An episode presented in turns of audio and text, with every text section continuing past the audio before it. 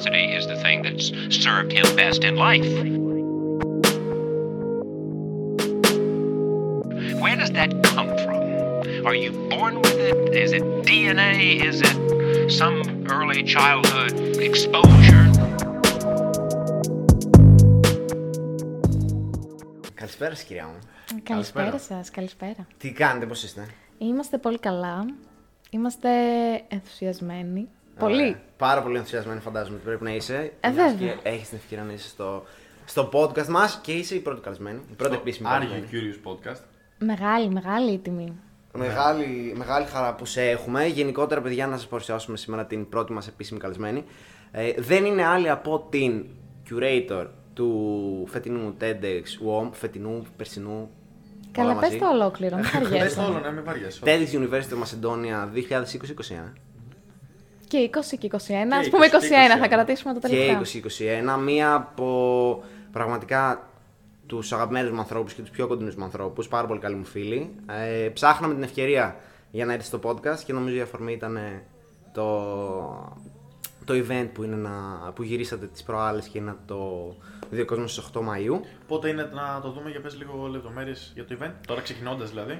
Ε, κάναμε τα γυρίσματα τώρα Παρασκευή Σάββατο για να το προβάλλουμε μονταρισμένο 8 Μαΐου μέσω μιας διαδικτυακής πλατφόρμας στο Crowdcast. Τέλεια. Οι ομιλητές ήταν εκεί τώρα. Στο Μέγαρο Μουσικής. Ναι, κανονικά. Δηλαδή ήρθαν οι άνθρωποι, κανονικά κάνανε την ομιλία τους, κανονικά σε μια σκηνή TEDx, όχι σε στούντιο. Ωραία. Με σκηνικά, τα πάντα. Τέλεια. Άρα 8 Μαΐου περιμένουμε την ε, προβολή του event. Έτσι ακριβώς. Τέλεια. Έτσι ακριβώς. Εγώ καταρχάς θέλω να πω ξεκινώντας ότι χαίρομαι πάρα πολύ που έχουμε τη Θεανό καλεσμένη μαζί μας πρώτη φορά γιατί όχι μόνο είναι η curator του TEDx που έχουμε, το TEDx Home, που έχουμε ιδιαίτερη αγάπη στα TEDx και εγώ και ο Νικηφόρος ε, και ο Άρης που δεν είναι σήμερα μαζί μας, αλλά γιατί είναι και φίλη του Νικηφόρου και δική μου, ε, είναι και στο Young and Curious η Θεανό, οπότε έχουμε μια μεγαλύτερη οικειότητα, μπορούμε να φέρουμε ένα άτομο που μπορεί να μας πει πάρα πολλά πράγματα και θέλουμε να ακούσουμε. Και ταυτόχρονα έχουμε και μια οικειότητα γιατί μπορεί να πούμε και πολλές βλακίες. Οπότε... Ποιος ξέρει, θα με Να ρωτήσουν είμαστε πιο δηλαδή. άνετοι. Ε, ναι, έχουμε πάρα πολύ ωραίες ερωτήσεις στην πορεία. Έχουμε καμία ερώτηση βασικά. Όχι. Όχι, έχουμε καμία ερώτηση. Θα βγουν Το στην φοβόμουν πορεία, αυτό. θα βγουν, ναι, θα Ό- βγουν. ό,τι βγει, ό,τι βγει στην πορεία. Ε, αλλά ναι, βασικά εγώ είμαι πάρα πολύ ενθουσιασμένος που επιτέλους καταφέρουμε να έχουμε καλεσμένο. Πολύ βασικό. Και είχαμε κάνει τη. Είμαι το πειραματόζω δηλαδή. Ναι. Ε, θα μπορούσε να Εγώ το θα πει. έλεγα ναι. Θα μπορούσε να το πει. Είχαμε κάνει την πρόβλεψη ότι θα έρθει μέσα στον επόμενο χρόνο καλεσμένο. Το είχαμε πει, ναι. Ε, το είχαμε υποσχεθεί. Πέσαμε μέσα. Ίσως να πέσαμε λίγο πιο κοντά από ό,τι περιμέναμε. Ναι, πολύ σύντομα βασικά. Νομίζω τώρα ότι πήραμε φορά επειδή δεν θα και ο Μάριος εδώ να βοηθήσει. Ε, που μας έχει φτιάξει με τα βίντεο, ας πούμε.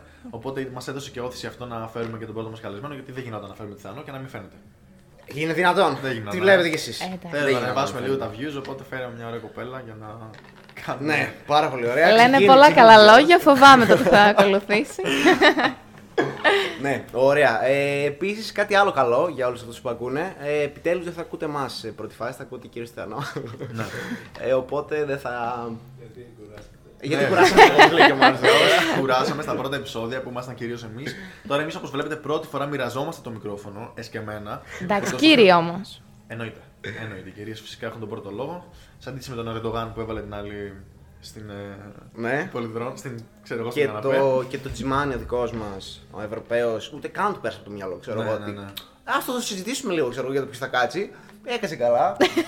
Άκυρο Ήρεμα. πολιτικό comment λοιπόν. Έχουμε σε πρώτη θέση τη Θεανό, δικό της μικρόφωνο, να μας πει για την εμπειρία της στο TEDx και για το πώς έχει ζήσει όλη την εμπειρία πρώτα από. Εγώ αυτό θέλω να μάθω βασικά, γιατί ήμουνα και εγώ σε παρόμοια φάση, θα τα πούμε και παρακάτω.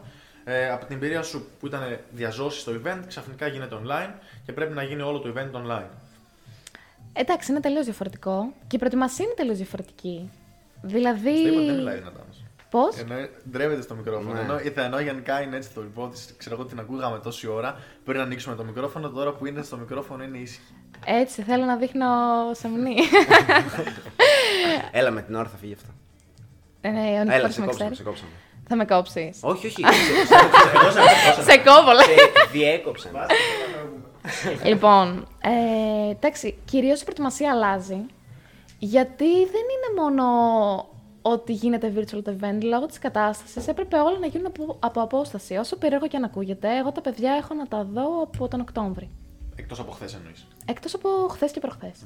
Και γενικά, επειδή τώρα ανέφερες τα παιδιά, σε περίπτωση που κάποιος δεν ξέρει γενικότερα πώς λειτουργούν τα TEDx, να μας πεις πώς Ναι, ξεκινάει η ναι. Θα το ομάδα, ήθελα να το πόσο πω. κρατάει. Γενικά Οκ. για την δομή και τη λειτουργία του TEDx από την curator του TEDx. που- Θα σας τα πω πώς έχει κανονικά, δηλαδή πώς είναι η δομή της ομάδας. Αρχικά η ομάδα έχει μια εθελοντική ομάδα, υποομάδα και βασικά μια ομάδα που χωρίζεται σε υποομάδες ε, και την οργανωτική ομάδα και την curator και τη licensee τέλος πάντων, η οποία έχει και την ε, άδεια στο όνομά της. Τώρα, όσον αφορά την εθελοντική ομάδα, όπως είπαμε, χωρίζονται σε υποομάδες ανάλογα με τις ανάγκες της διοργάνωσης. Είχαμε διαφορετικές υποομάδες το 19, διαφορετικές είχαμε εμείς. Η οργανωτική ομάδα ουσιαστικά έχει πάλι κάποιες υποομάδες, κάποιες θέσεις δηλαδή έχουν πάνω από ένα άτομο, όπως ας πούμε είναι οι χορηγίες, και σκεφτείτε το σαν μια εταιρεία. Δηλαδή, τι θα ήθελε μια εταιρεία να έχει, έναν υπεύθυνο για το marketing, ένα υπεύθυνο για τις δημόσιες σχέσεις, ε, κάποια άτομα για τις χορηγίες. Κάπως έτσι λειτουργεί και το TEDx One ουσιαστικά. Ναι, και απλά νομίζω όσον αφορά το TEDx γενικά είναι παραγωγή περιεχομένου. Δηλαδή ε, content creation είναι το TEDx, Έτσι γιατί ακριβώς. έχει ομιλίες. Οπότε στην ουσία το προϊόν που παράγεις είναι ε, οι ομιλίες. Έτσι Άρα ακριβώς. αντί να, ας πούμε, αν το θέσουμε σε μορφή εταιρείας, έχεις ε, κυρίως σε, αυτά- σε αυτούς τους τομείς νομίζω. Δηλαδή marketing, Ναι. ναι. ε, public relationship, ε, υπεύθυνος για τους ομιλητές και όλο αυτό ας πούμε. Έτσι ακριβώς. Υπεύθυνη προγράμματος, Ναι. ε, υπεύθυνη budget. Πόσα άτομα ήσασταν φέτος; Φέτος Στην ήμασταν οργανωτική. περίπου 25 άτομα, 24 για την ακρίβεια. Συν ε, 24 με σένα; μία καθηγη- Ναι, 24 Οκ. με μένα. Και ουσιαστικά εμείς ήμασταν η οργανωτική ομάδα και άλλα τόσα άτομα είχαμε εθελοντές. Α, μόνο τόσους λίγους εθελοντές. Φέτος πήραμε λιγότερους.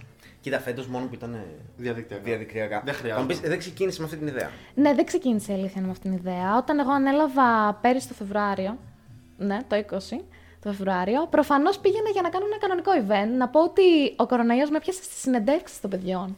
Δηλαδή ξεκίνησα να κάνω κανονικά συνεντεύξεις. Αφού θυμάμαι την πρώτη συνέντευξη που κάναμε μαζί. Ναι, ναι, ναι. Για τι θέση ήταν, για Ε, marketing και sponsorship. Ήταν marketing και χορηγίες εκείνη την ημέρα. Ναι. Είχα άτομα. Ε, κανονικά δηλαδή τις πραγματοποιούσαμε και ξαφνικά, ενώ είχα κλείσει, ξέρω εγώ, μία εβδομάδα να έχω κάθε μέρα συνεντεύξεις, γίνεται, σκάει το μπαμ με τον κορονοϊό και αρχίζω και παίρνω τηλέφωνο και ακυρώνω και τα κάνω όλα διαδικτυακά. Ναι, όλα digital. OK. Δεν το περίμενα. Δηλαδή, ακόμη και όταν ξεκίνησε η κατάσταση, Αυτό είναι το. Ήθελα να το ακούσω αυτό. περιμέναμε πραγματικά ότι αυτό θα είναι κάτι το οποίο θα κρατήσει λίγο καιρό. Δηλαδή, θα ξεκινήσουμε, θα κάνουμε κάποια πρα- πράγματα διαδικτυακά, αλλά αυτό θα περάσει. Οπότε, ακόμα υπήρχε η ιδέα ότι αυτό θα γίνει κανονικά το event, δηλαδή Από live. κα- Από όσο καταλαβαίνω, από ό,τι θυμάμαι, γιατί εγώ δεν τα ξέρω τόσο καλά στα παιδιά, ο Νικηφόρο και η Θεανό, επειδή εγώ ήμουν στο TEDx South, ε, ήταν να γίνει το event σας φθινόπωρο, περίπου Οκτώβριο-Νοέμβριο. Γενι- Χοντρικά το λέω. Γενικά το event πραγματοποιείται Νοέμβρη. Ναι.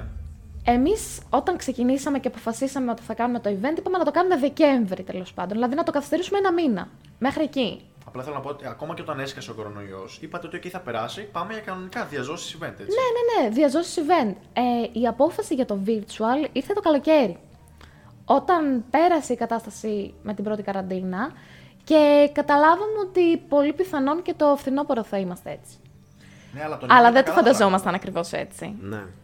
Τον Ιούνιο δεν, που ήταν καλύτερα τα πράγματα, έρχονταν οι τουρίστες, δεν είχαμε κρούσματα. Τον Ιούνιο ήταν τέλεια η επιδημιολογική Και εικόνα. πάλι. Δεν είπατε, «Α, οκ, πάει καλά, θα το κάνουμε διά ζώσης. Όχι. Και θα σου εξηγήσω ένα- για το, το λόγο που έπρεπε να το κάνουμε αυτό. Βασικά, κλείνω την ομάδα και πρέπει να κάνω την πρώτη συνάντηση. Η πρώτη συνάντηση της ομάδας έγινε διαδικτυακά αναγκαστικά, γιατί έγινε μέσα στην καραντίνα. Δεν μπορούσα να το καθυστερήσω άλλο, ήδη το είχα καθυστερήσει αρκετά. Ε, κάνουμε την, ομ- τη- το πρώτο meeting τέλος πάντων διαδικτυακά και το δεύτερο meeting το κάνω από κοντά. Και εκεί Ε, ημερομηνία περίπου; ε, ήταν περίπου αρχές Μαΐου, κάπου εκεί. Μετά την καραντίνα. Μετά ακριβώς την καραντίνα. Ωραία, ναι. Και τους ανακοινώνω ότι θα το κάνουμε virtual. Προφανώς τα παιδιά απογοητεύτηκαν πάρα πολύ. Δηλαδή δεν πήρα και την καλύτερη δυνατή ανταπόκριση που θα μπορούσε κανείς να φανταστεί. Δεν πέρασε για τις γνώμες τους όμως. Δεν είναι ψηφοφορία, ας πούμε. Κοίταξε. Έπρεπε να πάρθει μια απόφαση για το πώς θα το κάνουμε. Εγώ δηλαδή πήγα και τους παρουσίασα ένα project όπως το είχα σκεφτεί. Φουλ ανοιχτή για το πώς μπορούμε να το κάνουμε. Απλά τους είπα ότι δεν μπορούμε να κάνουμε κάτι διαζώσεις. Γιατί για να πραγματοποιήσουμε ένα event, ακόμη και έξι μήνες μετά, δεν μπορείς να το προετοιμάσει δύο μήνες πριν. ναι. Γι' αυτό αυτός είναι ο λόγος που αποφασίσαμε ότι θα το κάνουμε virtual. Θα πρέπει να ξεκινήσεις και να προετοιμάσεις κάτι με μια συγκεκριμένη ροή, με μια συγκεκριμένη πορεία. Γι' αυτό. Ναι. Δηλαδή, Άλλωστε ακόμη- και γι' αυτό είναι ο λόγος που ξεκινάει η οργανωτική τόσο νωρί. Δηλαδή, Ναι, ακριβώς. ε, το event είπες, ας πούμε, ότι είναι Φε- ε, Νοέμβριο, ξεκινάμε Φεβρουάριο, έχουμε διάμεσα 8 μήνες και τους 8 μήνες δεν είναι ότι απλά περιμένεις να έρθει ο Μάιος, να έρθει ο Ιούνιο και σιγά σιγά να ξεκινάς να δουλεύεις. Από πρώτη μέρα, ξέρω εγώ, που πιάνεις τη θέση, ξεκινάς transition Ναι, από έτσι τις είναι. προηγούμενες χρονιές και έχει κατευθείαν δουλειά. Γιατί θέλει πολύ στήσιμο. Ακριβώς. Και οι περισσότερες θέσεις εργάζονται περισσότερο κατά τη διάρκεια προετοιμασίας του event και λιγότερο στο event. Ναι. Είναι πολύ λίγες οι θέσεις οι οποίες την ημέρα του event τρέχουν τόσο πολύ και είναι μόνο Ναι. εκείνη την ημέρα. Νομίζω συμφωνώ σε αυτό ότι την ημέρα του event πολύ λίγα πράγματα κάνεις. Ανάλογα τη Ναι. θέση βέβαια. Κοίτα, υπάρχουν κάποιες θέσεις όπως είναι η υπεύθυνη προγράμματος, η υπεύθυνη των ομιλητών, ο υπεύθυνος παραγωγής, που εκείνη την ημέρα τρέχουν περισσότερο από ποτέ. Ναι. Αλλά οι θέσεις των χορηγιών, ε, PR και όλες αυτές τις θέσεις τέλος πάντων δεν τρέχουν Κοίτα, τόσο η την αλήθεια ημέρα. είναι ότι π.χ. οι πρώτες θέσεις που ανέφερες είναι αυτές οι οποίες θα τρέχουν γύρω από τις ομιλίες. Γι' Δηλαδή αυτό. να, να τις στήσουν, να δουν ότι όλα είναι OK, με τους ομιλητές αν είναι εντάξει, ψυχολογικά γιατί δεν είναι εύκολο έτσι αυτό που κάνουν να μιλάνε σε τόσο κόσμο. Εννοείται. Ε, α, και το έχω πολύ περίεργο μετά να μας πεις πώς φάνηκε χωρίς κόσμο τώρα που ήταν να μιλήσουμε Mm. τα παιδιά. Από την άλλη όμως οι θέσεις οι δικές μας, αυτές που είχαμε, π.χ. χορηγίες, ε, π.χ. δημόσιες σχέσεις, π.χ. Budget. Όλα, όλα αυτά. Web Το budget, developers, ξέρεις τι, τα, τα παιδιά που φτιάχνουν. το budget ε, το κρατάω λίγο απ' έξω. Ε, Αυτές οι οποίες έχουν να κάνουν με, με κόσμο και σε αναστροφές, εκείνη τη μέρα έχεις αυτό να τσεκάρεις. Α πούμε ότι όλα έχουν στηθεί σωστά. Έχεις το έξω, ας πούμε. Front office, back office. Κάπως Έτσι ακριβώς είναι. τρέχει. Και σκέψου τώρα και σε ένα διαδικτυακό event ακόμη λιγότερο. Ναι. Δηλαδή τα παιδιά έπρεπε να δουλέψουν πολύ περισσότερο την προηγούμενη περίοδο. Γενικά, εμένα αυτό που μου είχε φανεί πάρα πολύ δύσκολο και το είχαμε συζητήσει και στην αρχή όταν πήρα τις αποφάσεις για το να γίνει virtual ήταν ότι πολλά πόστα φοβόμουν ότι θα ψιλοαναιρεθούν. Ε, θα, και ότι τα παιδιά, αυτό που είπες και εσύ στην αρχή, θα το πάρουν πολύ στραβά. Δεν είναι κάτι που εύκολα μπορείς να πεις. Συνέβη αυτό. Θα σου εξηγήσω. Όταν. Ο Νικηφόρος Όλες ξέρει τώρα. ότι ήμουν πάρα πολύ προβληματισμένη τότε. Γιατί και εγώ όταν ανέλαβα, προφανώς ε, ήθελα να κάνω κάτι live, έτσι. Το είχα ζήσει πάρα πολύ το 19, επειδή ήμουν υπεύθυνη προγράμματος και ήμουνα μέσα. Δηλαδή το είχα ζήσει full σαν εμπειρία. Ε, και μου είχε αρέσει. Και δεν ήθελα να, ήθελα να το ζήσουν και τα παιδιά έτσι. Οπότε δεν ήταν εύκολο για μένα να γυρίσω και να του πω ότι θα το κάνουμε virtual και ξέρετε κάτι. Δεν ξέρω πώς. Ναι. Δεν το έχω ζήσει, δεν έχω εμπειρία, ούτε τις γνώσεις και θα πάμε να το κάνουμε εμείς. Όπως εμείς θέλουμε. Θα... Δεν έχουμε βάσεις. Οι βάσεις είναι πολύ λίγες. Ε, και πήγα και του το είπα. Το κυρίως θέμα μου ήταν αυτό να μην υποβιβαστεί η εμπειρία στα παιδιά. Οπότε προσπάθησα να σκεφτώ κάτι έτσι ώστε μέχρι ας πούμε και η υπεύθυνη χορηγιών για το φαΐ να έχει κάτι να κάνει. Η υπεύθυνη χορηγιών για την τσάντα να μην, να μην νιώσει ότι δεν προσφέρει. Και γι' αυτό Πολύ κιόλας σημαντικό. αποφασίσαμε να. Ουσιαστικά να κάνουμε ένα virtual experience και όχι απλά ένα διαδικ- διαδικτυακό event. Και νομίζω το κάνατε πολύ καλά, τουλάχιστον στην πρώτη φάση. Έτσι φαίνεται. Τι θα Όπως περιμένουμε έχετε δηλαδή; ξεκινήσει, δηλαδή. Και η παρουσία σας στο Instagram είναι πολύ δυναμική και κάνετε πολύ Ναι. καλή δουλειά. Και Ε, Το προσπαθούμε Επίσης, τώρα πολύ. που ανέφερες. Έλα, σε διακόπτω. Να πούμε ότι η κοπέλα που είναι στα social είναι και στο Young and Curious. Έτσι. Εννοείται, εννοείται. να Τίποτα πούμε. δεν είναι τυχαίο. Έχουμε Ε, ριζώσει. Ε, ναι, τα δικά μας τα παιδιά δεν θα. δεν Ισχύει ισχύει αυτό, ναι. Γενι- Ρωτήξαμε το TEDx. Ρωτήξαμε. Είδαμε ποιου Είδανε ποιοι είναι καλοί, τους παίρνουμε. Ε, και όσους δεν τους έχουμε πάρει ακόμα θα τους πάρουμε ολικά παιδιά. Εννοείται, ελάτε στο team μου, είναι πάντα open. ε, το shout out γίνεται στη Βασιλεία, η Έτσι οποία ακριβώς. κρατάει πάρα πολύ καλά τα social media. έτσι είναι, έτσι. Και- είναι. Η Βασιλεία κάνει πολύ καλή δουλειά. Και είναι και, Και όχι πάρα μόνο η πολύ Βασιλεία, φωτογράφηση, έτσι. δηλαδή. Εννοείται, εννοείται. Μα βγάζει και φωτογραφίες και σε εμάς, παιδιά. Ναι. Τα story. Ναι. Είχατε και την Νικολέτα Τσαβάκια. Είχαμε και την Νικολάτα Η οποία είναι Τσαβάκη. φοβερή. Ήταν guest εθελοντής μας. Ήρθε να βοηθήσει τις ημέρες των Α, ναι, γυρισμάτων. Ήταν παλιά στο TEDx. Το ίδιο έκανε και το 19. Η Νικολέτα έρχεται φοβερή την τελευταία Νικολέτα. στιγμή Ναι, και. ναι, πάρα πολύ. Είναι φοβερή. Κάνει το Και ο καλύτερο Ευθύμης, δυνατό. ο αδερφός της. Ναι, ναι, ναι, Είναι γνωρίζω. φοβερά παιδιά γενικά. Ναι, και πολύ Όντως. Πρόθυμο. Πολύ Ναι. καλή ενέργεια. Πολύ καλή Ρε, ενέργεια. έχουμε. απίστευτη ενέργεια και βασικά και αυτά που λένε και γιατί τους έχω στα social media και ακόμα και με τον ευθύνη που έχουμε μιλήσει και από κοντά είναι πραγματικά τόσο θετικοί άνθρωποι. Ο Ευθύμης τον είχα παρακολουθήσει και σε μια ομιλία, άσχετη παρένθεση τώρα. Αυτός ασχολείται με το marketing και είναι ο άνθρωπος που ανέλαβε να φτιάξει το marketing του Μπαμπούλα. Και είναι. ο- ε, Ό,τι καλύτερο να ναι, ξέρεις. όλο το marketing του Μπαμπούλα, το, Το οποίο ακούγεται τη Φάνη πάρα Μπαμπούλα. πολύ αστείο. Ναι, Εμένα το δηλαδή έφτιαξε. μου ακούγεται πάρα πολύ Ο αστείο, δεν Ευθύμης ξέρω. το έκανε και είναι ο πρώτος 20 τελετών στον πλανήτη, έτσι να σημειωθεί αυτό. να, σ- όχι αλήθεια. Ο οποίος έκανε marketing campaign στα social media για 20 τελετών. Το Ναι. έκανε ο Φάνης Μπαμπούλας. Και το έκανε Και πάρα τι πολύ καλά. καμπάνια, Και παιδιά. έκανε- Είναι Πήγε, εξαιρετική. ε, πήγε τρένο, πήγανε πάρα πολύ καλά. Και είχε κάνει και πάρα πολύ ωραία λογο- λογοπαίγνια. Τρομερά. Και είχαν Τότε με κάνει... το στρε, το στρες σκοτώνει. Ναι. Ήταν Ναι, εντάξει. και με το χάρο, με το χάρο είχαν κάνει πάρα πολλά. Και Ε, είναι σουβέρ το και logo τους, αυτοκόλλητα και τέτοια, πολύ ωραία. Ναι, και Οι από οποίοι και γενικά και ο Μπαμπούλας απορτάρει πάρα πολύ τα TEDx, έτσι. Ναι, ναι, ναι. ισχύει. Ναι. Ισχύει όντως. Κάναμε Ήταν και χορηγός το- μας το- πολλά χρόνια. Αυτό έκανα το της προϊόντος τώρα. Φάνη μπαμπούλα. Αν πεθάνετε, φάνης μπαμπούλας. όχι, όχι, δεν ήταν χορηγός μας φέτος. Δεν είναι τοποθέτηση προϊόντος. Ο άλλος έχει πεθάνει εκεί πέρα. Τέλος πάντων, ναι. Ε, Αλλά ναι, αυτός ήταν ε, ο πρωταρχικός στόχος, γιατί η εμπειρία στο TEDx University Μακεδόνια έχει ως κύριο στόχος ότι ζεις το στα άκρα. Είναι μία φορά, ζεις το όσο καλύτερα γίνεται. Οπότε δεν ήθελα να το ζήσουν μία φορά και να το ζήσουν λιγότερο καλά Να από ρωτήσω ένα κάτι. παιδί το 19, ας πούμε. Ναι. Πρώτον, τώρα το λες αυτό, σίγουρα έχει γίνει πολύ καλή δουλειά. Και ειδικά, να το πω έτσι, εγώ τους είδα στα backstage που ανεβάζανε stories και τέτοια και ζήλεψα. Και δεν έχετε άπειρα. δει τίποτα ακόμα, έτσι. Και δεν έχω δει τίποτα. Είναι μόνο κάτι stories, επειδή έχω πολλούς φίλους κι εγώ στα social media που Έχουμε, είναι από έχουμε το υλικό. TEDx. Και έβλεπα όλα τα stories και ζήλεψα πάρα πολύ και ήθελα να είμαι εκεί. Αλλά εντάξει, δεν νομίζω ότι είναι το ίδιο με το live event.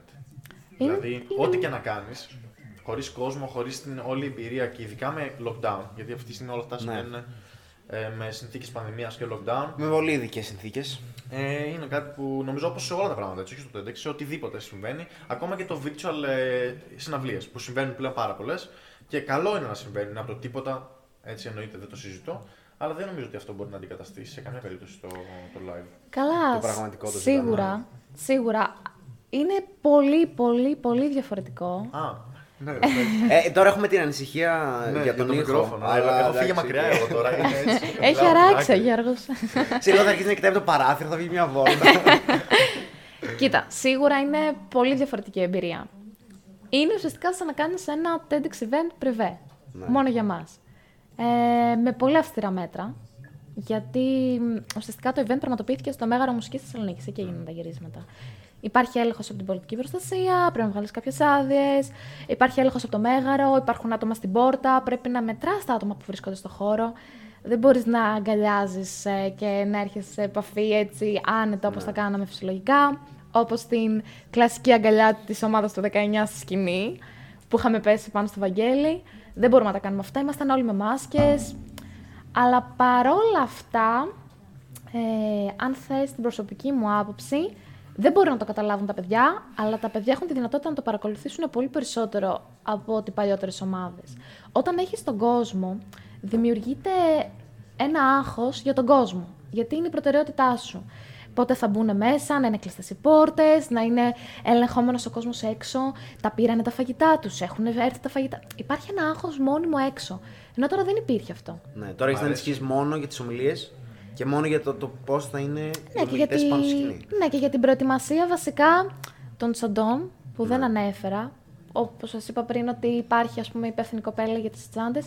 Εμείς θέλαμε το κοινό μας να ζήσει όντως ένα virtual experience. Δηλαδή να καθίσει, να ανοίξει τον υπολογιστή του 8 Μαΐου και να πει τώρα θα παρακολουθήσω ένα virtual event σαν να είμαι εκεί. Και το Για λέ- πες λοιπόν τώρα και σε διακόπτω αναλυτικά. Περίμενε, πριν το πας εκεί, όχι. Πριν, Δεν, ε, ναι. Είναι παρένθεση. Α πούμε, σε Ε. αυτό που λες ένα πολύ μεγάλο μπράβο που μπορείς από ένα, μια τέτοια εμπειρία να βγάλεις αυτό το θετικό αποτέλεσμα. Γιατί και εγώ θυμάμαι που ήμουν στο TEDx εκείνη τη μέρα του event, δεν παρακολούθησα ούτε μία ομιλία. Ναι. Βασικά ψέματα. Μία παρακολούθησα. Από τις 12 ας πούμε, ομιλίες που είχαμε, παρακολούθησα μόνο τη μία γιατί έτρεχα να κάνω το ένα, αυτό που λες να κάνω το άλλο. Εγώ ήμουν στις χωριέ στα φαγητά, όχι για τους καλεσμένους, όχι το ένα το άλλο, με Δεν τα προλαβαίνεις, μάξια. δεν προλαβαίνεις Και δεν καθόλου. προ- ήμουνα στο τρέξιμο συνέχεια ε, και δεν πρόλαβα να παρακολουθήσω το event. Δεν το έζησα από μέσα. Δεν ξέρω πώς είναι ένα TEDx event γιατί έτρεχα για τα γύρω-γύρω. Ναι. Οπότε αυτό που λες είναι πάρα πολύ θετικό που τουλάχιστον η ομάδα που το διοργανώνει έχει την ευκαιρία λόγω του virtual να παρακολουθήσει πραγματικά ένα TEDx event. Και είναι πολύ σημαντικό γιατί εν τέλει τα παιδιά αυτά έχουν δουλέψει γι' αυτό. Δηλαδή είναι κρίμα να δουλεύεις για κάτι και να μην το απολαμβάνεις Ναι. στο τέλος. Ναι. Κοίτα και πέρυσι το είχαμε. Πέρυσι, πρόπερσι πλέον. Πέρυσι το Ναι, και εγώ πέρυσι το λέω, μην Άστα, νομίζεις. πα. Δεν υπήρχε το ενδιάμεσο, ρε, ξέρεις τι, το... ναι, το- ναι, ναι, το- το- έχει χαθεί το ενδιάμεσο. Ε, αλλά το είχαμε πολύ παράπονο, ας πούμε. Παράπονο, δεν θα πω παράπονο. Σίγουρα το ευχαριστηθήκαμε. Απλά ίσως μας ξίνισε λίγο το γεγονός ότι δεν είχαμε τη δυνατότητα να δούμε όλες αυτές τις ομιλίες για τις οποίες παλέψαμε πιθανότατα μέσα στη χρονιά. Αυτό που ήθελα εγώ να σε ρωτήσω είναι. Σας τι ξίνισε αυτό; ακριβώς. Ναι, λίγο ναι. δηλαδή, θυμόμουν π.χ. ας πούμε, εγώ. Γιατί; Με, σε, ξι- σε ξίνισε στην πορεία εν τέλει, γιατί μπήκαμε να δούμε τις τελευταίες. Ε, είσαι σε φάση, οκ, το κάλυψε αυτό που ήθελα. Αλλά θα ήθελες να παρακολουθήσεις αυτό που Μπορεί να το δεις στο YouTube μετά. Δεν Δεν Μετά είναι από το 9 ίδιο. μήνες. δεν είναι το ίδιο. Δεν είναι καθόλου το ίδιο. Γι' αυτό το είπα και εγώ. Ναι, Ναι. ναι. δίκιο έχει ο Ε, δεν είναι το ίδιο. Σίγουρα είναι το experience πάλι κοντά γιατί το έχει ζήσει α, και έχεις όλη αυτή την ένταση του event. Αλλά οκ, ίσως είναι κάτι καλό για να κάνεις ένα tone down και να παρακολουθήσεις. Πάμε τώρα σε αυτό λοιπόν που ήθελα να ρωτήσω. Ε, τι ακριβώς το περιμένουμε από αυτό το virtual experience, γιατί όπως λες και εσύ δεν θα είναι σεμινάριο όπως όπως έκανε το TED, το επίσημο, και δεν θα είναι και απλά ε, discussions. Έτσι Το θέμα ακριβώς. το αναφέραμε καταρχάς στο event. Θα μας το πεις τώρα. Μμμ. Ναι, δεν το έχω πει ακόμα. Θα το πάρουμε από την αρχή. Θα το πάρω από την αρχή. Λοιπόν, να σας πω βασικά τι πάει να πει για μας virtual experience. Όπως σας είπα, σκεφτόμασταν εξ αρχής να μην κάνουμε ένα webinar ή ένα απλό σεμινάριο ή ένα απλά διαδικτυακό συνέδριο. Οπότε πήραμε τις θέσεις οι οποίες θα αναιρούνταν σε αυτή την περίπτωση και είδαμε τι μπορεί να γίνει για αυτό. Οπότε, θα στείλουμε τις τσάντες των θεατών που θα αγοράσουν το στήριο με την τσάντα στο σπίτι, με μεταφορική εταιρεία, όπου μέσα η τσάντα διαθέτει πέρα από αναμνηστικά για το TEDx University Macedonia για να νιώσουν έτσι λίγο πιο κοντά στο event, θα υπάρχουν και κουπόνια για το φαγητό. Οπότε την ώρα που μας παρακολουθούν θα υπάρχει πρώτη φορά η δυνατότητα να τρώνε και κατά τη διάρκεια του event. Οπ, να το. Οπότε Μπορεί να το παραγγείλουν έχουμε δηλαδή σκεφτεί. από τόπου. Ναι, μπορούν να παραγγείλουν. Γιατί πού θα έχει κουπόνι; Εντάξει, θα κάνω μια τοποθέτηση προϊόντος. Ναι, Κάνε, ε, Ο- εννοείται, ελεύθερα. Όσοι κάνουμε, ναι. πάρουν τσάντα μπορούν να παραγγείλουν από το eFood, έχουμε έκπτωση. Έτσι, μπράβο. Ε, έχουμε από το Καπαμαρού, έχουμε από το Falafel, έχουμε μπόλικα, detox, Το detox είναι τέλειο παρεμπιπτόντως. Ναι. έχουμε μπόλικα. Αυτό που είναι πάνω στην Εγνατία, δεν Ναι, ναι, ναι, δίπλα στο Πανεπιστήμιο Είναι Μακεδονίας. τέλειο, ναι. Οπότε πρώτη φορά παρακολούθησε even ε, και να τρως ταυτόχρονα. Ναι.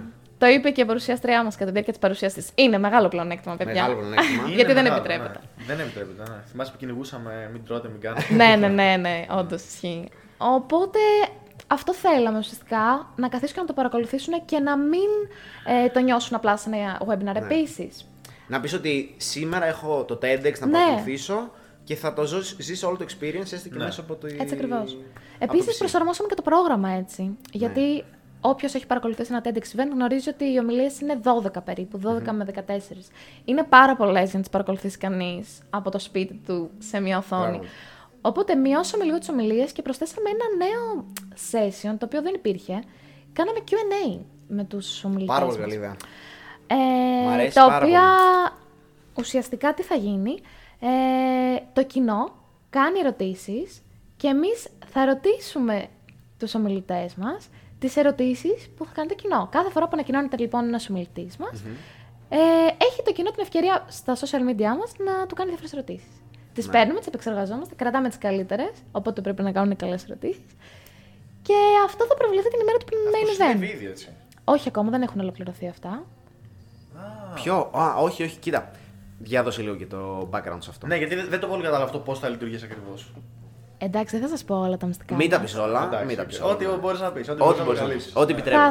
θα σα ίσα σας για να πω, τέρψεις λίγο το, το κοινό μας για να παρακολουθήσει. θα είναι πω, το καλύτερο που μπορώ να Είδες. πω που είναι και αλήθεια, είναι ότι είναι η πρώτη φορά που έχουν τη δυνατότητα να ρωτήσουν ουσιαστικά πράγματα στους ομιλητές. Είναι δύσκολο σε ένα TEDx event που πραγματικά ε, δημιουργείται ένας πανικός από τον πολύ κόσμο να βρεις τον ομιλητή και να το ρωτήσεις αυτό που θέλεις. Να το πούμε και αυτό όμως, ότι στο TEDx γενικά επειδή δίνεται η δυνατότητα Φυσικά και δίνεται. να έρθουν σε επαφή ομιλητές με, τους- με το κοινό, μπορείς να βρεις στο διάλειμμα έναν ομιλητή και να μιλήσεις και να πεις ό,τι θέλεις. Ναι. Και να συζητήσεις μαζί του και να.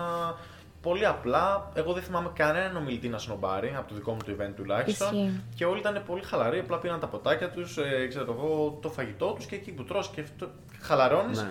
μπορεί να πιάσεις και να του πεις: Ξέρετε τι, μου άρεσε η ομιλία σας, ή ακόμα και πριν μιλήσει, ε, να συζητήσεις, να τον ρωτήσεις για ό,τι σε ενδιαφέρει. Ένα γεια, ένα ευχαριστώ, οτιδήποτε. Ναι, είναι τέλειο αυτό πραγματικά. Γενικά, όταν έρχεσαι να μιλήσεις σε ένα event που πραγματικά ως κύριο στόχο έχει να διαδώσει ιδέες και μ, να επικοινωνήσει διάφορα πράγματα, δεν γίνεται να είσαι εσύ κλειστός και να μην θες να επικοινωνήσεις. Ε, προ- αν θες την προσωπική μου άποψη που και τις δύο χρονιές είχα έρθει σε επαφή με όλους τους ομιλητές λόγω της θέσης μου, ε, όλοι ήταν πάρα πολύ ανοιχτοί. Δεν έχω συναντήσει άνθρωπο που να μην ήθελε να συζητήσει, να πει την άποψή του, μέχρι και να ανταλλάξει τις απόψεις του.